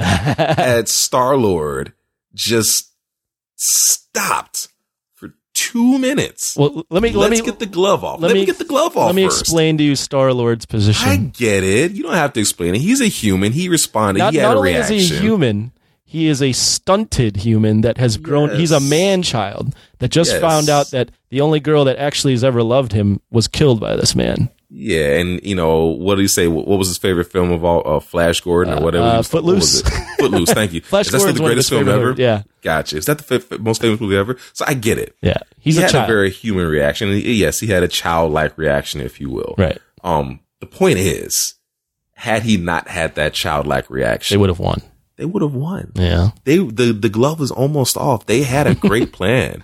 Like it was real close, but then he just you know, he he just he he reacted and so saying that to say Tony would have won. like I, I I don't like this idea that, you know, Tony lost. Tony lost, but it wasn't really because of Tony. No, no. It was because of freaking Star Lord Peter Quill that can't decide when to keep his mouth shut and stay back. Like, he, he was he, he had a plucky attitude. You know? don't call me plucky. I don't know what that means. I don't know what you that had a plucky attitude. You had a plucky attitude. it wasn't Tony that lost, but then you know you get to that battle of Wakanda, right? Yeah. and you're cheering because uh, you're not cheering. You're you've got you've got bated breath because you know it's coming. You know that there's no way that they're going to stop this guy. It just can't happen. Mhm. But then you see your your your heroes. You know your your your War Machines falling. Your Black Panthers falling. Uh, Okoye getting smacked around, and you see Steve Rogers. You know, literally put all his might into stopping Thanos with one hand take a right hand to the face Right. and he's just like lights out cold. But then the the the the most gut-wrenching scene if you will oh goodness it was a tough scene to watch. And not because i was not because it was like emotional but it was just like wow there's actually some real weight to this scene was when scarlet witch was trying to destroy the mind stone off of vision with one hand and trying to hold thanos back with the other Mhm. tears in her eyes because she knew what she had to do. And she finally destroys the Mind Stone, and Thanos just reverses time. Yep. He's just like he he lets her live out that that pain of having to do it, and then he just just reverses it in two seconds, and, and it's all for naught. Yeah. And then he just takes the stone and just and rips it from his forehead, and then he just lays there motionless like that. I was like, God, Thanos is a beast. I'm like, Yo, You know who had a really good character arc too in that movie? Who? Thor. And it Yeah, you know, if you look at all his movies, he's had a good character. he's had a really arc. good one too, but especially so Ragnarok, Mhm. you, they played him up as um you know kind of goofy, but then I loved what they did with him in in uh, End, or in uh, Infinity War. Mhm. They basically said he's using that that jokey attitude to mask the fact mask that he's pain, lost literally everything. Everything. in his life and lived a thousand years, and all the things he's seen if- are all gone. Everything that he's ever cared about, and he and he has this false bravado of of you know being tough, but it's really just false. It's it's he's just it's a coping mechanism. He's Yeah. really actually a sad person that's Yeah. has really and the He's thing is too is I, I read so I watched some character I think it was on full fat videos or um I can't wait to check these yeah out. full fat videos they did a, a Thor analysis and it was like Spot on. huh? yeah it was spot on and they they go he he goes for the he doesn't go for the head because his ego even though he's lost all these things his ego tells him that he's always going to win he's he's always going to find a way Mhm. so he doesn't go for the head because he go he wants to taunt Thanos and let him know Yeah. I was come I'm I told you I was going to kill you. I, I I'm going to get the last laugh and it's that ego that ends up costing him because unlike so if Thanos was in that situation, Thanos goes for the head. Cuz Oh, Thanos is is he will do what it takes because he believes what he is doing is for the, the right reasons. Mm. Whereas Thor isn't going for the head because he just thinks he's going to win no matter what, Yeah. and he ends right. up costing him. You're right. It's very, very it's similar. bravado. It's very similar to Oberyn Martell dancing around the mountain. Yep. When he could have very easily just killed him. Right. Just leave the spear in and kill him. And you can almost see where Oberyn Martell panics. Not to, you know, I, I just love Game of Thrones. but Oh, I know to- you do. I love it too. I love I love nerding out about this.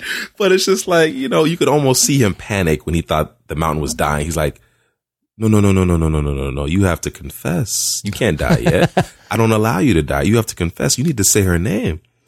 Like say, tell me, tell me why. Tell me why. Who gave you the order? Who killed- told you to do it? you killed her. You raped her. You raped You her. murdered her. You murdered her children. Tell me who.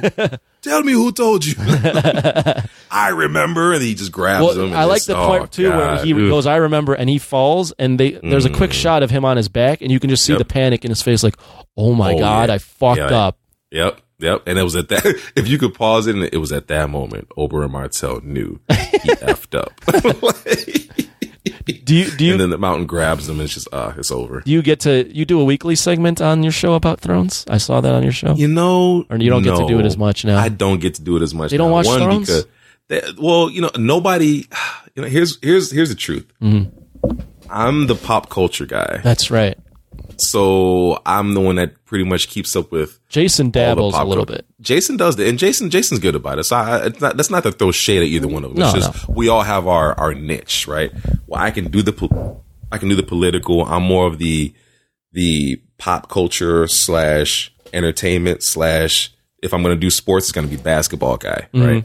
And then you've got Haas, who is a socio political guy, and you've got Jason, he's passionate. who is and he's very passionate, he, and he is, it. and it's so awesome when you get Haas going. Like it's just you, you just sit back and you watch. It's very Stephen A. Smith ish. I like it. But and then you have Jason, who is just all politics, right? Mm-hmm. And and baseball. So he's politics and baseball. So we all have our our niche. Um, there is nobody that I've met in my you know ten years of watching Game of Thrones, more or less, that's as passionate about it as I am. Mm-hmm. So I can go on a 30 minute tangent as we've done on this show about Game of Thrones and not skip a beat. and these guys would be like, uh, You done yet, bro? yeah, so uh, let's take a break. And so it's it's hard to do that as as the host. You have to be able to try to balance it, right? Yeah. You can't allow yourself to go too far one way or too far the other. But I don't get to do that. Saying that to say I don't get to do a, that on this show often because you know one Game of Thrones obviously not in season, and and two they're they're just not as into it as I am.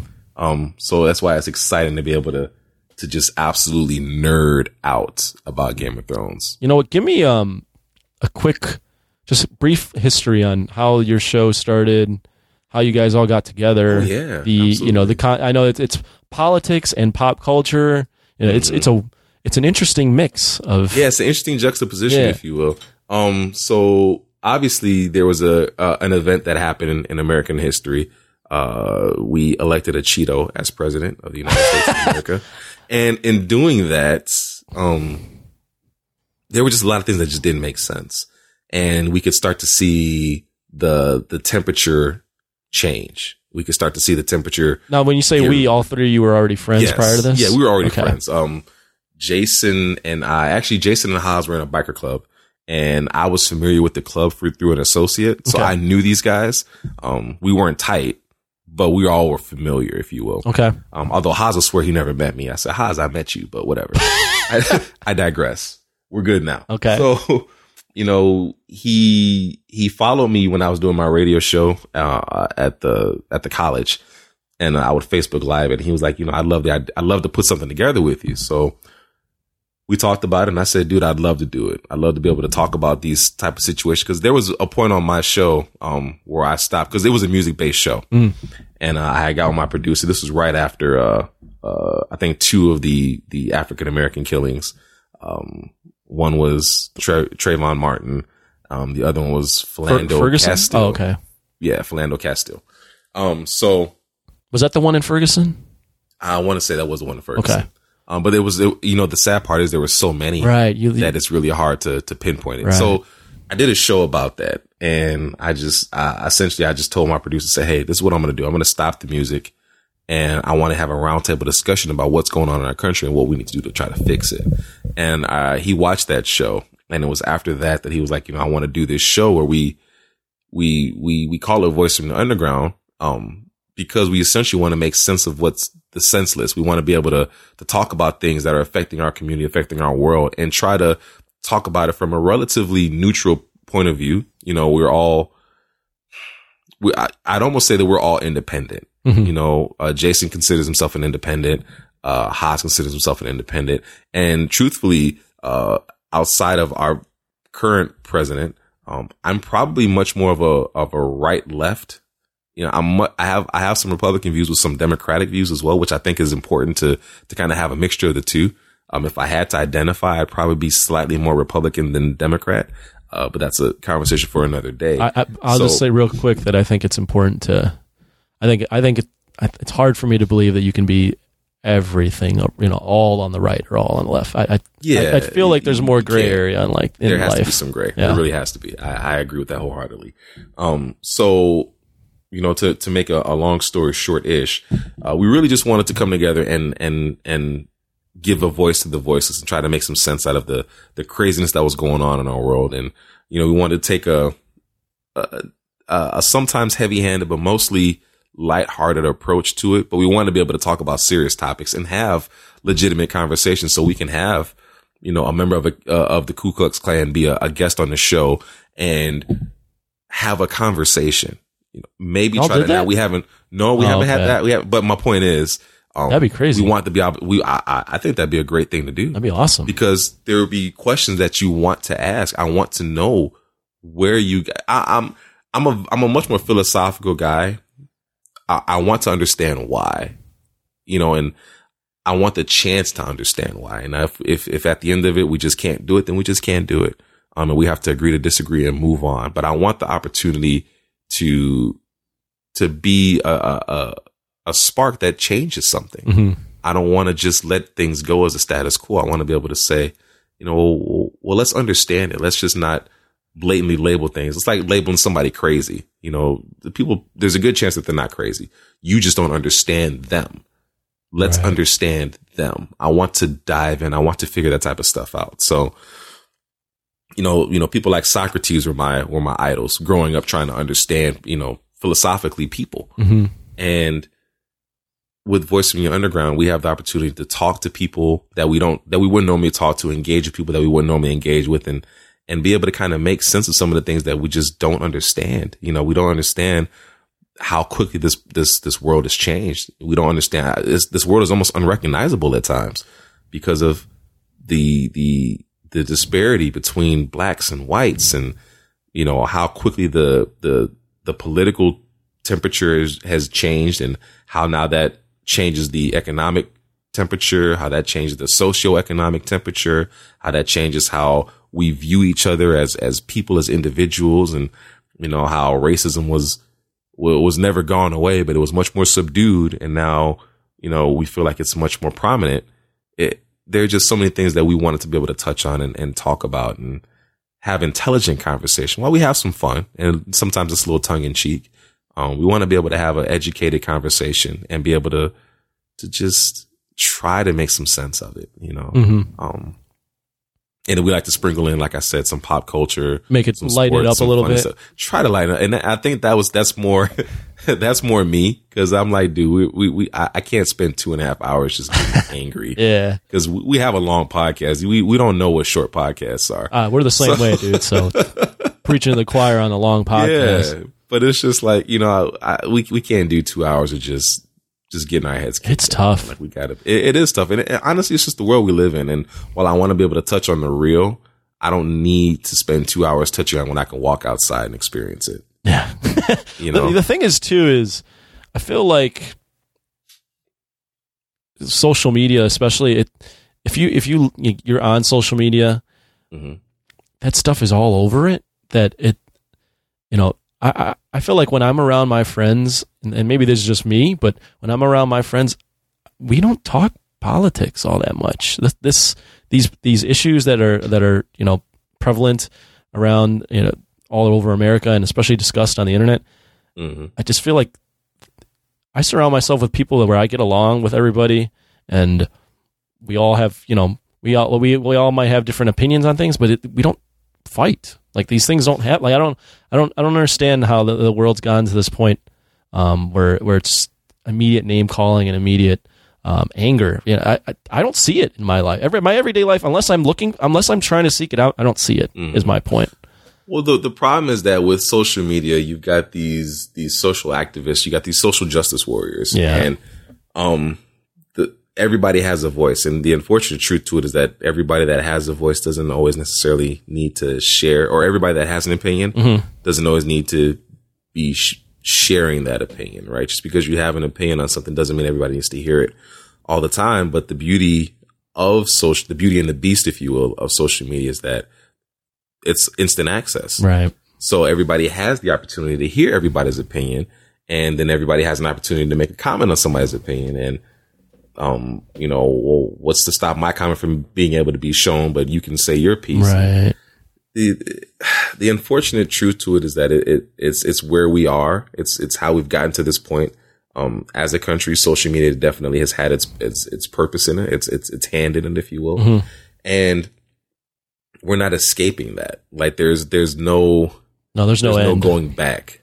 There's no going back to the way things used to be. There's no going back to, you know, for for you to get instant access to me, you've got to, you know, call me on my phone and hope that I pick up or send me an email with the chance that I'll respond as opposed to hitting me up on Twitter, hitting me up on Facebook, hitting me up on Instagram, whatever, where you have instant access to celebrities, social news, the the the works. You know, it, it it's just the instant access society that we live in. I, have a theory Mhm. about social media. Okay, Here, here's my thought. go for it. If you put me or you or anybody in a room, let's say there's three to five of us, different backgrounds, different viewpoints, I think we'd end up all getting along. Or I think we'd. I, I- think we, we could we could figure it out. Mhm. I think when you but when you now when you extrapolate that to millions of millions upon millions of people on social media and you're limited to a certain amount of characters where you can't see the tone of what I'm saying, you can't um, we're not having direct conversation. You can you're not seeing my face, you're not seeing my mannerisms. When you put that now on social media and it's meant to be interpreted in millions of different ways, I think that's where fights and arguments and all that stuff. I don't think we're meant to communicate the way we're supposed to, we're communicating right now. Well, if you if you, I mean, that's that's a that's a great point, man. Great point. And, and if you think about it, the majority of of communication is through body language. Right. If you if you if you go back to you know I- when I was in school, I, I studied communication, and you know seventy five percent of you know, and I, I could be off on that number, but uh, the a great majority of our communication is done through body language. It's done through very subtle shifts in our mood, shifts in the way we speak, shifts in our tone. That's how we communicate Right. using the word the words is really just a uh, a means to it, but it's not the major way. You could have a you know how if you if you do you do you have pets? You have pets? You have I? I I uh I live with a dog. I mean, it's not my dog. Okay. I live with a couple that owns a dog, so yes, Okay. All right. that's so their pet, with- and I get to come home. I get the be- all the benefits of playing with the dog. any of the Yeah, bad, without yeah. any of the bad stuff. I get Yeah. you. All right. So with that being said, you can tell variations of a bark. Yes. You can tell an aggressive bark with a happy bark, with a sad bark, with a just give me attention bark. But there are no words being said. But you can absolutely tell the mood of that dog. Right. With the baby, you can tell a cry. There's a difference between I'm hungry cry, I'm in pain cry, I have a problem cry. Like, so saying that to say the words that we use are almost not near, or I shouldn't say almost, are not nearly as important as the way in which we use the words. Yep. And the way in which we receive that communication the most is through inaudible or is through body language. It's not through the words that are actually being said. So if you take the way that we tend to communicate and you take away the part that is most important and all we're left with are words, now you have the ability to say what you want to say without, I don't want to say repercussion, hmm but for instance, I, I'm I'm not a I'm not a small guy. I'm about six feet even. You know, 225, 230 pounds. I, I solid, right? Mhm. I, I do I lift weights. So there are certain things that you're going to say to my avatar that you won't say to my face Right. for fear of what may happen to you, right? hmm And that's not to say that I'm because I'm I'm I'm not violent. I don't I, I don't fight. I'm not gonna, you know, that's that's not me. But if if if we're walking down the street, you may not know that. You may not be able to tell that. So there are certain things that you're not going to say to me in my face because you don't know how it's going to play out for you. But when you're behind a keyboard and I can't get to you or somebody can't get to you, somebody can't uh, come to your house or somebody can't see the way you're saying something or you can't see the way somebody else is saying something. All you have to go on is words. And if that's not our main method of conversation, then we're setting ourselves up to fail, period. That's why you know, a lot of these relationships nowadays are going the way of the dinosaur from the standpoint of people don't talk anymore. No they text. text. You know, Yeah. they don't, so there's no context to it. There's no nonverbal cues. There's I- no I really- nonverbal signals. I really believe we're not. We're. we're I, I mean, I'm almost positive we're not meant to be communicating the way we communicate now. Absolutely. which I, which is why I hope. I think Snapchat and Instagram, st- like live and stories, I think th- those are gaining prominence. I think those are almost now becoming cooler per se, just because it's different, um, and you're getting more authentic things, more re- authentic communication. I hope that stuff becomes more popular, and the, the Twitters and all that stuff kind of tend to go away, just because the, that's it's just not the right way to communicate.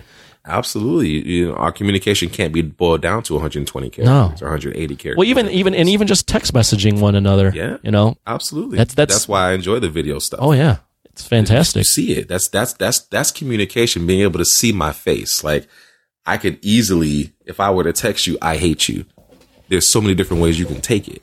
But if I send you a video and I'm smiling, but the the words that I use the exact same, like I hate you or man, I hate you. You know what I mean? Like Mhm. there's there's different ways to say it. There's diversity in how you say it. But because of a text message, you don't get to see the nuances. You don't get to see the subtle hand gestures. You don't get to see the the smile or the wink. You can't see that type of stuff. I have to text you that, or if I say it, I have to put LOL behind it for you to think that I'm joking. Um, as opposed to if I'm having a conversation with you one on one, you can see if I'm joking. You can Right. see It's my body language You see my, it's body important. language. I'm telling you, it's it's it's the majority of how we communicate. Well, that's When why I th- take that away. Yeah, nothing. I was going to say that's why I think people are really starting to gravitate towards podcasts because it's it's usually. I mean, there there are edited podcasts for sure, um, but you know, long form conversations such as this, I think people really enjoy that stuff because you know people can't be boiled down to a five minute news segment on on Fox or something or uh, Yeah. you know a Twitter conversation or a few text messages. Like hearing just someone listening to this conversation they get a, a much better read on who you are who are, I am right, you know yeah. and and we're actually having leg- you know legitimate conversation that um you don't have to read. You can just sit down. It's it's passive passive learning That's true. It's very, very true. And I I think that we fall, you know, that's, that's a great point. I think we fall into, you know, two different, you have two different type of people. You have people that want bites and pieces. Yep. And you have people that want full course meals, right? With the podcast, I think you get a full course meal. But when you start doing things like your Snapchat, your Instagram live stories, things of that nature, you have some people that just want to process things quickly and move forward. Yeah. So, you know, I think we, we, we do have a niche. We have people that want to hear what we have to say. And that's the beauty of podcasting. That's the beauty of the audience that we, we have. That's, I, I never thought, you know, we, we just started a Patreon recently. Good for you. Probably within the last six or seven months or so. Um, probably sooner than that. But the point is, I never thought that somebody would actually want to pay me to hear my thoughts. Isn't it awesome? It's a, it's a, it's a very humbling, Right? more so than being awesome. It's a very humbling feeling. It's a very humbling feeling. Awesome and humbling are synonymous for me. Okay, fair enough. Well, it, it, it, it's it's it's a feeling like I can't believe somebody actually thinks highly enough of what I do and what I say in my thought process to want to pay me to help ensure that I continue to do that. You know, um, it, that's a beautiful stance. Uh, Rug Boy, you know Rug Boy, right? From our show. Mm-hmm. Yeah, yeah. He said the same thing. He goes, yeah. He goes, you know, this show is one of the greatest things I've ever accomplished in my life. And I and I'm like, well, why is that? He goes, people are giving us money to talk. You know how gratifying that is. Like, I've never created anything where people wanted to pay for it, and it's something as simple as just talking Right. and people are willing to just donate. I mean, you know, we're we don't they're just donating to us. They're not. Yeah. I mean, we do provide extra content, and there's our tiers to the things. But I, I truly believe a lot of the people that donate to our show and probably to your show Mm-hmm. are just doing it because hey, these guys, these guys, these are cool guys, and I want to support them. Absolutely. And th- there's just not a better feeling. There really isn't. Um, like I said, to know that somebody cares enough about what you're saying and what you're doing to say, you know what? I want to support that. You know, and I think that's all. I think if people felt like they were supported, we, we could change the world. If they actually felt like they weren't the only ones who thought the way that they thought. And, you know, again, you know, we talked about how we started Voice from the Underground. That, that's, that's exactly what it is. We want to give a voice to people that don't feel like they have one. Mm-hmm. We want to be able to, to spark the, the flame that that that's that that ignites change that ignites you know a- a new way of thinking and we want to be able to do it in a way that that people respect that people respond to and that people can enjoy and you can hear the nuanced different styles there are times where we don't agree on everything on, on voice me underground there are times where i've gone at jason there are times where jason's gone at me you know because sometimes you you you know somebody will say something it's like well, well hold on what does that mean mm-hmm. you know, let's dive into that some more. Let's just not because at face value that sounds real stupid. You, you Right. know, so let's let's let's dive into that a little bit more and see what exactly it is that you were that you were talking about. I think So- I think that's important too. Is is meeting people and having conversations with people that don't think like you at all times. absolutely. you know, I think I think a lot of people get in their safe safe zones, Bubble. bubbles.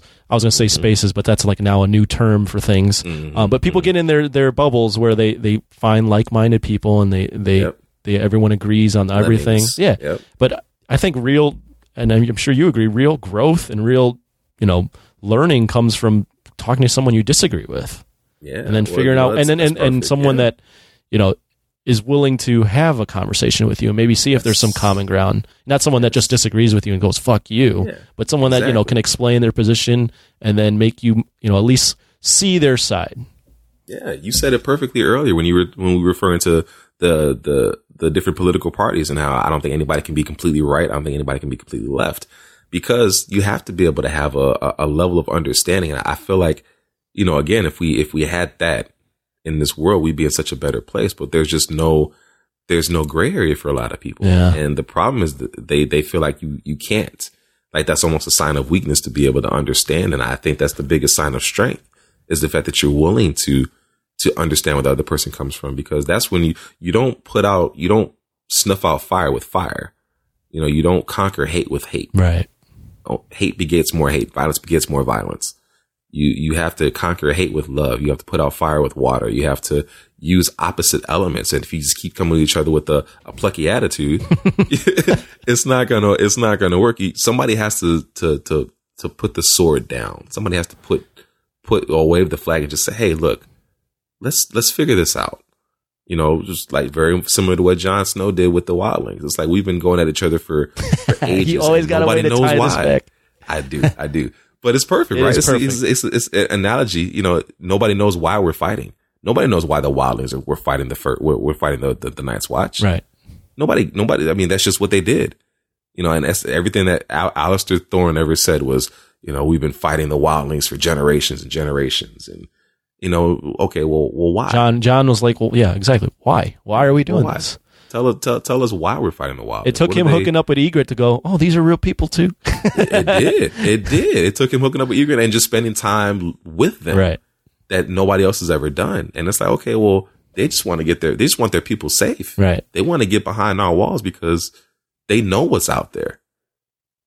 And it's no different. They just want to protect their people. Mhm. Mance Rayder, who was the, the king and, you know, the king of the, the wilderness, if you will, Mhm. um, the king beyond the wall. King beyond the wall. Won't bend the knee. wanted to, he won't bend the knee though, but he just wanted to save his people. That's it. Yeah, that was it. It was sim- very simple for him. Simple, exactly. And all, that could have been accomplished with what? A conversation. But instead, we've got decades upon decades upon generations upon generations of just conflict Yeah. for no reason. How are you on uh, on time? I'm I'm just peachy. I'm just getting started. Okay, cool. We, we can go for a little longer. Yeah, I'm good. I'm good. I, I, I didn't want to make this too political, but I think a lot of that has to do with identity politics, I think so too. where people are are, are so attached to their position. Where if you disagree, you're not disagreeing with their position; you're disagreeing with uh, their them as a person. Yeah, and that it's very similar. It's very similar to how a lot of us view the workplace. Um, and, and that's that's something that even myself I have to be very cognizant of because you know being with the company that I've been with for for the last seventeen going on eighteen years now. Wow, that's crazy. That's crazy. Us not uh, heard of millennials anymore, right? have like ten jobs by that point, twenty jobs by that point. just don't do it. No. But uh, you know, I'm going for my Kobe Bryant twenty years with the company. right? Oh, a nice Laker years. reference. You like that? Boom. You don't want to bring up the Talk about Lakers nope, too much, nope, right? Nope, nope, nope, nope. That's why I said Kobe. you said Lakers. I said Kobe. Um, but it, it it gets hard to separate the job from the person. You Mm. know, because you know, and especially as being in management, you put so much of yourself into your job. You know, you put so much of of your own personality, what you do into your job. And the one thing everybody always tells you is to not let it become personal. Don't ever take it personal. You know, if there's a criticism, don't take that criticism personal. And the thing that I, I, I tell people is that, that those, it's, it's, it's, it's kind of shallow to not take it personal because you're pouring yourself into it. It's not like you're just performing a task. You're, you're performing the task to the best of your ability. You're making that task your own. So when something turns out less than perfect, there are times where you take it personal. Mhm. And it, what what gets hard is when you have somebody that attacks that, you know, that identity that you created, and then you have to find a way to to not allow it to become a personal attack. You know, they're, they're just attacking the, the the company, or you're just the face of it. So when you have these political parties that want to go back and forth, and now you're attacking my political party, instead of people wanting to say, okay, well, it's just a party you're attacking, you're not attacking me. They can't differentiate. They can't. They can't show that that separation of church and state, if you will. Mhm. They can't. They can't see the forest for the trees. They're just looking at it as you're making a personal attack on me. When, quite frankly, I don't know you, but based on who you're backing, if you will, I feel like I, I, I feel like I, I can make an opinion on you when it's not necessarily always true. Mhm. Um, now, if I'm just being honest and, you know, I, I, I can't lie to you. Every time I see somebody with the MAGA hat, I cringe. Yeah. I do. I, I, I- can't help it. No different than, you know, a, a white person would see me walking down the street and clutch their back a little tighter Right. you know, and it's just, it's, it's the political climate that we're growing up in, you know, and while I don't think that every person that, that backs Donald Trump is a racist, the, the, the party that backs Donald Trump has shown to support some pretty racist people. hmm So it, it, it makes me question you because now you're backing that party and it ha- you have to be very, very careful when you start, when you, when you, when you get to that point because now I'm not separating you from the party. Right? Right. Now I'm, I'm starting to fall victim to that because we've been conditioned to think that way. It's crazy that a, a red hat has sparked this this almost. I mean, it's it's not at all equivalent. but, You know, it, it's getting to the it's it's closer to wearing a white hood than it isn't. You know what I'm saying? It is, the way, the way yeah, people are viewing it. Yeah. You know, and and a lot of that's due to the media and all that. But I mean, it's it's crazy is. that that you know this red hat, which you know he wore, you know, he it was his slogan, and and people mm-hmm. wore it to just they're supporting Trump. You know, that mm-hmm. wasn't if people. I don't think people originally put it on. They're like, I hate fucking Mexicans. I hate. I'm I'm a racist motherfucker. Like Right. there there are people obviously that put it on and that are like that. Right. I like to think. I, I don't know. I, I'm pretty optimistic on things. I like to Mm-hmm. think the majority of people in this world are pretty level headed. yeah, you know, I used to think that the majority of people were pretty level headed. Mm-hmm. Um, and I think deep down, I, I, I'm I'm an optimist at heart. Mm-hmm. Um, but I think I have a so my my biggest accomplishment is being a father, Mm-hmm. right? Um, that's well, I take that back. My my second biggest accomplishment is being a father. My first biggest accomplishment was accepting Jesus as my as my Lord and Savior. But my point is, my daughter is at an age where she loves everybody, and she feels like everybody loves her, right? They do. And the opt the op- okay, and that's great. the optimist in me is like, baby, that's so awesome. You're you're such a lovable kid. I can't see how anybody could not love you. But the fact of the matter is, there's going to come a point in time where she's going to find out that people don't all love her, hmm and it's not for anything that she's done. Right. It's for just who she is, how she looks. People are going to have an opinion on her, and they're not even going to take the time to get to know her. And it's going to break her heart. And so, as a father, it breaks my heart to have to realize that at some point, This all ends. we have to talk about yeah. that.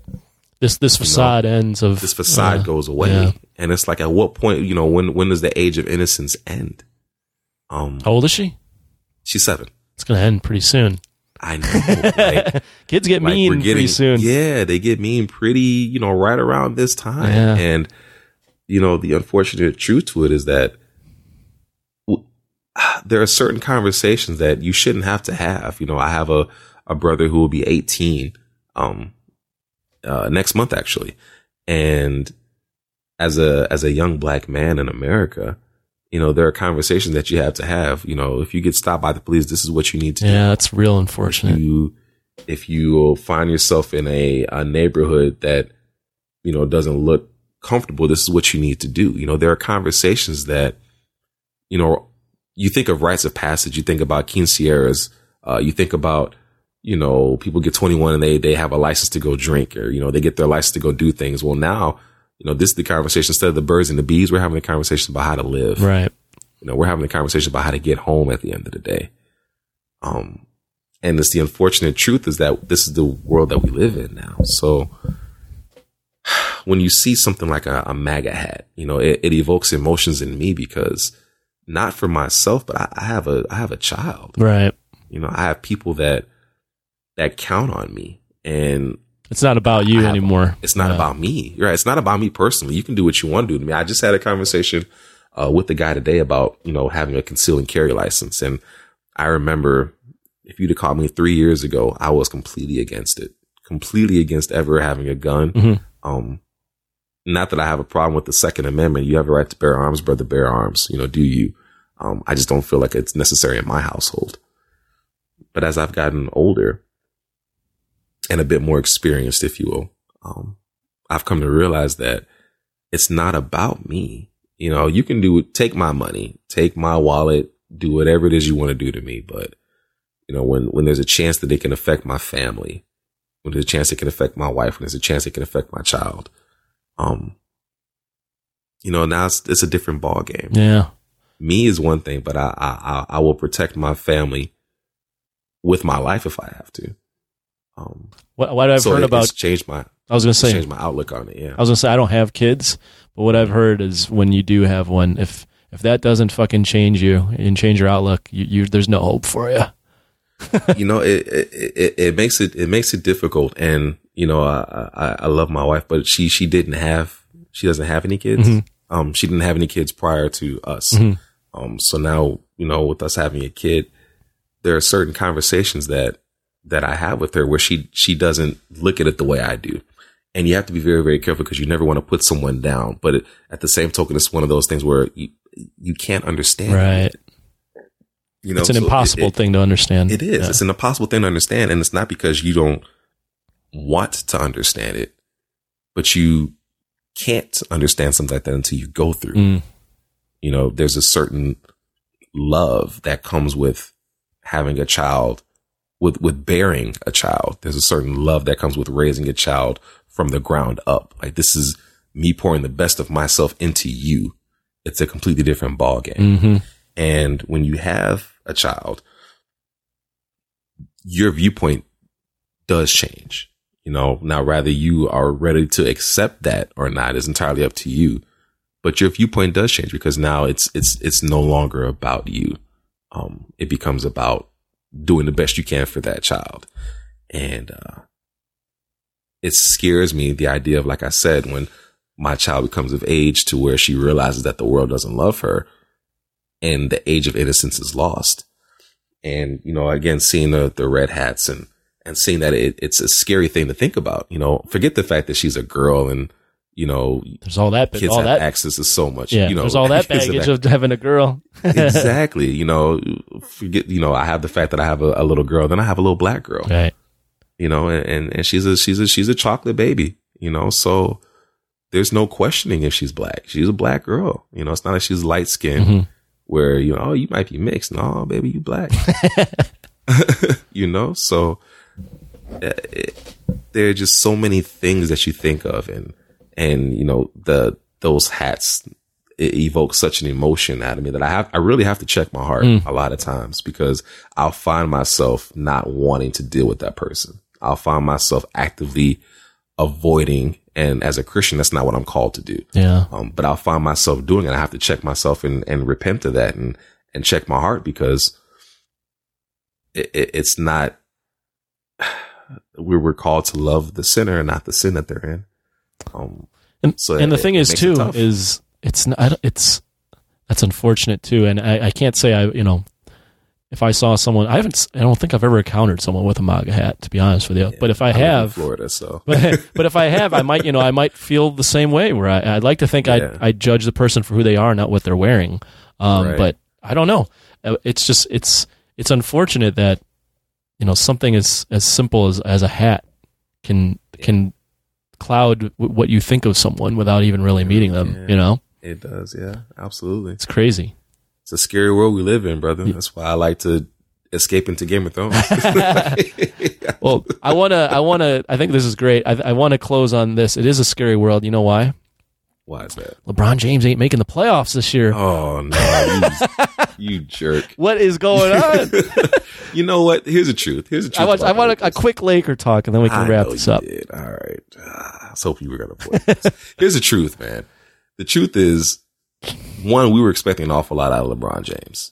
We were expecting LeBron James to come over to the Lakers, and all of a sudden they become a playoff contending team because this is what LeBron This is James what he does. He goes to teams, right? But he's done this in the East. Yes, I agree. The the the disparity of talent is is substantial. You know, where you can be a a sub 500 team and still be the sixth, seventh, eighth seed in the playoffs.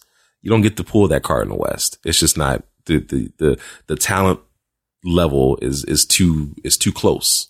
You know, you think of Yeah. like Dragon Ball Z Power Level 9000 where they're all relatively close as far as power levels. We- are concerned. West has been the dominant conference for a while for, now. for quite Yeah. a while now. So because of that dominance, you know, LeBron James being the the the player that he is, um, that's not enough. And to be to frank, it's not like LeBron had any substantial help by the time they started getting pretty good.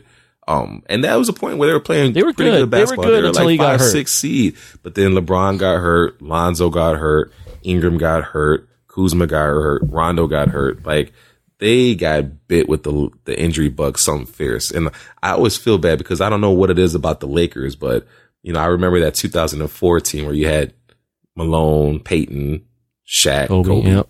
and Malone and Payton were hurt, right? And then, you know, when the Lakers kind of re re re upped years later, closer to the end of Kobe's career, and you had Steve Nash, Dwight Oh, Howard, they came over damaged.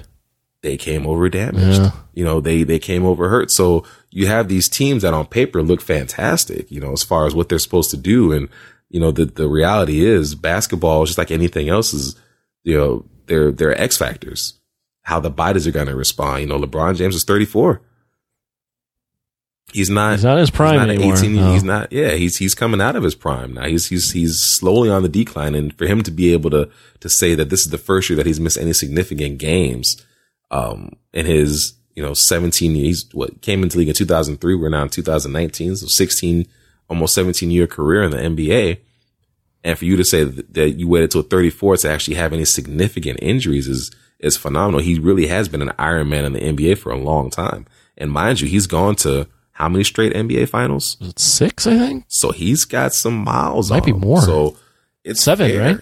Yeah, Or eight? seven. Is it eight? Seven or eight? It's it's it's, eight up there because he he Point it. right. He's he's played the Warriors four times, and then before that he was with the Heat four times. Yeah, okay, so eight. Mm-hmm. So the Holy point shit. is, he's got a lot of miles, and for him to have finally just now had an issue at 34, that's incredible. it's impressive. That's a testament to, to how well he's taking care of his body and and so on and so forth. So the truth is they didn't have enough weapons and the weapons that they did have, um, they got hurt Yeah. and they got hurt at a very inopportune time. Um, they got hurt as Lakers. as that team was starting to kind of gel. gel. Yeah. they got hurt. And then, you know, you start losing key pieces and then now you got to try to reintegrate them when they get healthy. But then you lose another key piece in the process. You don't have a chance. Yeah. And, you know, you, you still got teams like the, the Golden State Warriors who just get better and better because they add more and more talent. I mean, you go from a team that won 73 games in a season to a team that won 73 games and then you add Kevin Durant. Right. And then on top of that, you add a, uh, DeMarcus Cousins, you know, like where it, it, it doesn't get worse. Like it only gets better. Exactly. So, you know, I, I think that the truth is we need to really, we need to really be careful because there's no way that we could have expected anything other than, you know, a, a okay season for LeBron. Um, especially considering all, all the, the hurt and the pain and, and the injuries and, you know, we just got to be real careful as Lakers fans and you have to be very, you got to be very careful because what did you really expect? Did you really expect LeBron to be able to pull him into the playoffs? And you know what? He might have been able to had they all stayed. I think he would. I think they definitely would have made the have been able playoffs if they if they all stayed healthy. I think what also really um, hurt them, not only hurt them, but just kind of changed the narrative on everything. And now everyone's like, "Holy shit!" trade. Was the yeah the trade? I mean, everyone was everyone was thinking that Anthony Davis might be coming over, and if they add him, you know, that Lakers team might be a lot better. Well, that's a twofold because they were thinking, yeah, if you add Anthony Davis, excuse me, if you add Anthony Davis, the Lakers would be better. Um, which it, it could have been, but what would you have given up to get? Anthony They would have given up everything. everything. And then the truth of the matter is the fact that they didn't give up everything to get Anthony Davis really kind of sabotaged hurt them too. because you got a lot of young guys They got leaked. who aren't in the league and they got leaked. And you know, I tell you, the the the Pelicans Oh, they did them dirty. they did them real Yeah, dirty. they did. That that that GM Demps, he did them real dirty. Um, by leaking all that information and, and, and knowing that these are young, impressionable players in the league, young, young men, 19, 20 year old men. Um, and I use the term men very loosely because they're not old enough to really understand what being a man is Oh, yet. they're boys. So, so you've got these young, young, young kids, young men who don't know the league, don't understand the, you know, may they've they've gone through these seminars, and you know, kudos to the NBA for trying to put them into programs where they learn the league, you know, where they learn how to manage their money, where they learn how to understand that this is a business first. Um, but the truth of the matter is, when somebody acts like they don't want you, you have a very hard time of plugging back in with that that team Yeah. And for that for all those names to have gotten and not just one or two every one of those names got leaked Everybody. Everybody Literally, the entire roster. the entire roster got leaked and essentially so now you're alienating lebron james because Everyone thinks it's GM but LeBron. Yeah. and everybody thinks it's lebron that did it um and then you've got these players who are all butthurt because they were trade bait so to speak and you've got to turn around and try to play with this team that you feel like ultimately at the end of the day doesn't doesn't want you i mean look at what that did to lamar odom Yeah. When the Lakers had traded Lamar Odom essentially to Dallas to have, um, or was it Dallas or was it Houston? I think it was Houston in the Chris Paul Oh, it was Houston. Yeah, it was him and Yeah, it was Pau Houston. Gasol. Yeah. Yep. Yeah. So essentially, yeah, because I think he was supposed to go to Dallas. I think Paul Powell was supposed to go somewhere. Lamar was supposed to go to Dallas. But the point is, you know, you see what that does to a player, and that was Lamar Odom, and he was a He was a champion. you know, he was a he was a champion, was a champion, significant Part of the Los Angeles Lakers, and he was a big he was a veteran at that point, so he knew the way the game was played. He also was doing a lot of And coke. Yeah, touche, touche, touche. But you That know, might have affected his mood too. it, it could have affected. It, could have affected his mood. You know, we might we might have to might have to chalk that up to the, the We'll, cocaine. we'll ask what Rick. We'll have to ask Rick James what he thinks Rick that. James. But yeah, it makes it tough, man. So they they had to. Long story short, LeBron he did what he normally does, and that's galvanize teams as much as he can. But the truth is, he's just one person, Mhm. and nobody can win with just one. Nobody can with just one. Here, here's my here's my question to close us out. All right. GM, Magic Johnson, LeBron, Lakers. Do they win a championship while those two are there? Mm. I think you can know why those two are there, but the question is: one, who do you have as the coach? Yeah, I think Wal- Walton's going to go right. Yeah, I think I, I'm pretty sure Walton's out the door. I mean, they haven't said, and you know, Magic has, supposedly backed Walton, but I, I, I think the the, the writing's on. Well, the wall. Well, then you got he's done. uh, not that I don't know. I don't know if he has much influence, but you got LeVar Ball just lighting him on fire every week too. yeah, no, I don't think he has. No. LeVar Ball has no. No, he has no influence. but that's that's still not good. No, it's not good, but but that's more on LeVar. Yeah. That's not on LeVar, Right. and, and it's unfair. It really is to be such a young coach and be put in a position that you have to have such a spotlight franchise as, as the Los Angeles Lakers. That's not for a new coach. No, it's not. That's not for a brand new head coach. You know, he should have never been put in that position. Personally, He was he was Yeah, put in that position as to guide youngsters, not to all of a sudden get LeBron the next year and now be expected Absolutely. to win. You know what? That's that's that's exactly what happened with, when LeBron went over to Cleveland Right. with Kyrie. Right. I wasn't expecting to get LeBron. I was expecting to be the number one option. Right. And then all of a sudden, I have to change my game style to fit LeBron. You know, so I I, I get it. Mhm. I get it, and that's that's the LeBron effect. Yeah, every everything becomes heightened. You need every now. It's it becomes there is no time. There's Yeah, no time to win now develop. mentality. Yeah. it's win now as opposed to you know you got time to groom them. You know, and that's the the beautiful thing that happened with the Golden State Warriors. They didn't have to go into win now mode. No, They had time to build. They had time to groom. You know, Stephen Curry before he got hot, he stayed injured. right. and then all of a sudden he found the fountain of youth or you know whatever it was that he found but then he got healthy he got the right training staff behind him they had gotten great draft picks they had steals in in Draymond Green and Clay, Klay Thompson, Thompson, I yep. mean they just had some I mean, really, even really people don't even people forget about him. But when they won their first championship, here, you know, Harrison Barnes was a draft pick for them. Harrison Barnes was a draft Yeah. pick, exactly. So they had some really, really strong draft picks, and they had some players that were able to to to slip through to their picks, Right. and it, it, really just worked out well for them. But they they started from the ground up. They didn't just go buy a team, and I think that's I think that ultimately is the problem is that you go to buy these teams. Like I don't think outside of the Miami Heat and the Boston Celtics that you've had a super team. Um, and obviously Golden State, but Golden State didn't But they the they, they built it first. Right. Yeah. Exactly. So, you know, when you have Boston that created the big three with Pierce, Garnett, and uh, Allen. Right. Um, and then you had Rondo jump into that mix. And then you had Miami, obviously, with Wade, Bosh, and LeBron. Um, those are the only times where super teams I, that I can remember that- I- I would agree. together and won. I would even. I mean, I I think the Heat are a super team, but they did draft Wade, and Wade got them a championship with Shaq, and those guys don't come to Miami if Wade's not there. That's very true. Very, very And true. they drafted very Wade. true. Yeah. And then the other thing about them is, you know, they, they came together as opposed to, um, having other players come to them. Right. You know, they all kind of formed up and started something at the same time Right. together. So they had to still learn and gel. Yeah, uh, definitely still a super team in my opinion. But Yeah, definitely super team. Absolutely. Yeah. Um, but yeah, so typically when you put super teams together like that, they don't win. You know, you look at the 2004 Los Angeles Lakers who lost to the Detroit Pistons. You look at um, the 2000 and you know 11 Los Angeles Lakers who could barely make the playoffs because Kobe went down with the Achilles injury. Right. You know, it, it it just doesn't. You put super teams together like that, they just don't typically work. Not off the bat. It takes time. yeah. yeah. Well, this was good, man. Absolutely, brother. Got to do this. Yeah, again, we'll. Definitely do this again. Do you, is there anything um, you want to plug before we, we, we close this out? just make sure you guys tune in to Voice from Your Underground, the podcast. You know, we uh we come at you with the we are gnarly as Jason likes to I hate that dang intro. What does he say? We're gnarly we're a gnarly juxtaposition oh yes, political and blah blah blah blah blah blah. blah, blah. I'm reading He's a- gnarly, spirited, super dope, and often mind-numbing Yeah, juxtaposition of politics, pop culture, coming straight from the underground to your earballs.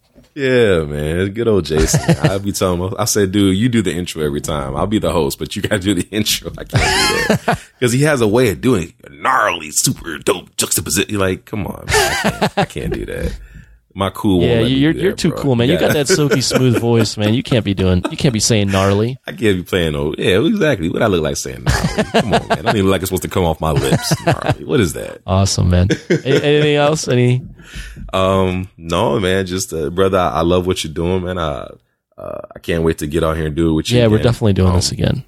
Uh, I, I we definitely need to figure out some Game of Thrones. Oh, for sure, for sure. We'll definitely do some. Uh, we'll do this again, and, and and we'll record some Game of Thrones stuff to bonus stuff either for either one of our podcasts or on Patreon, whatever. Whatever. We'll we'll figure Yeah, a way. We'll figure, a way to get Oh, it yeah. out. Oh yeah. All right. We might we, we might start something on. Oh man! Oh, don't don't say Shoot, that. Don't say that out Don't loud. say that too loud. Imran will start crying. Don't be mad. man. Just share the love, man. It's all Potter it's all family good. love, brother. It's all good. All right. all right, bro. Appreciate you, man.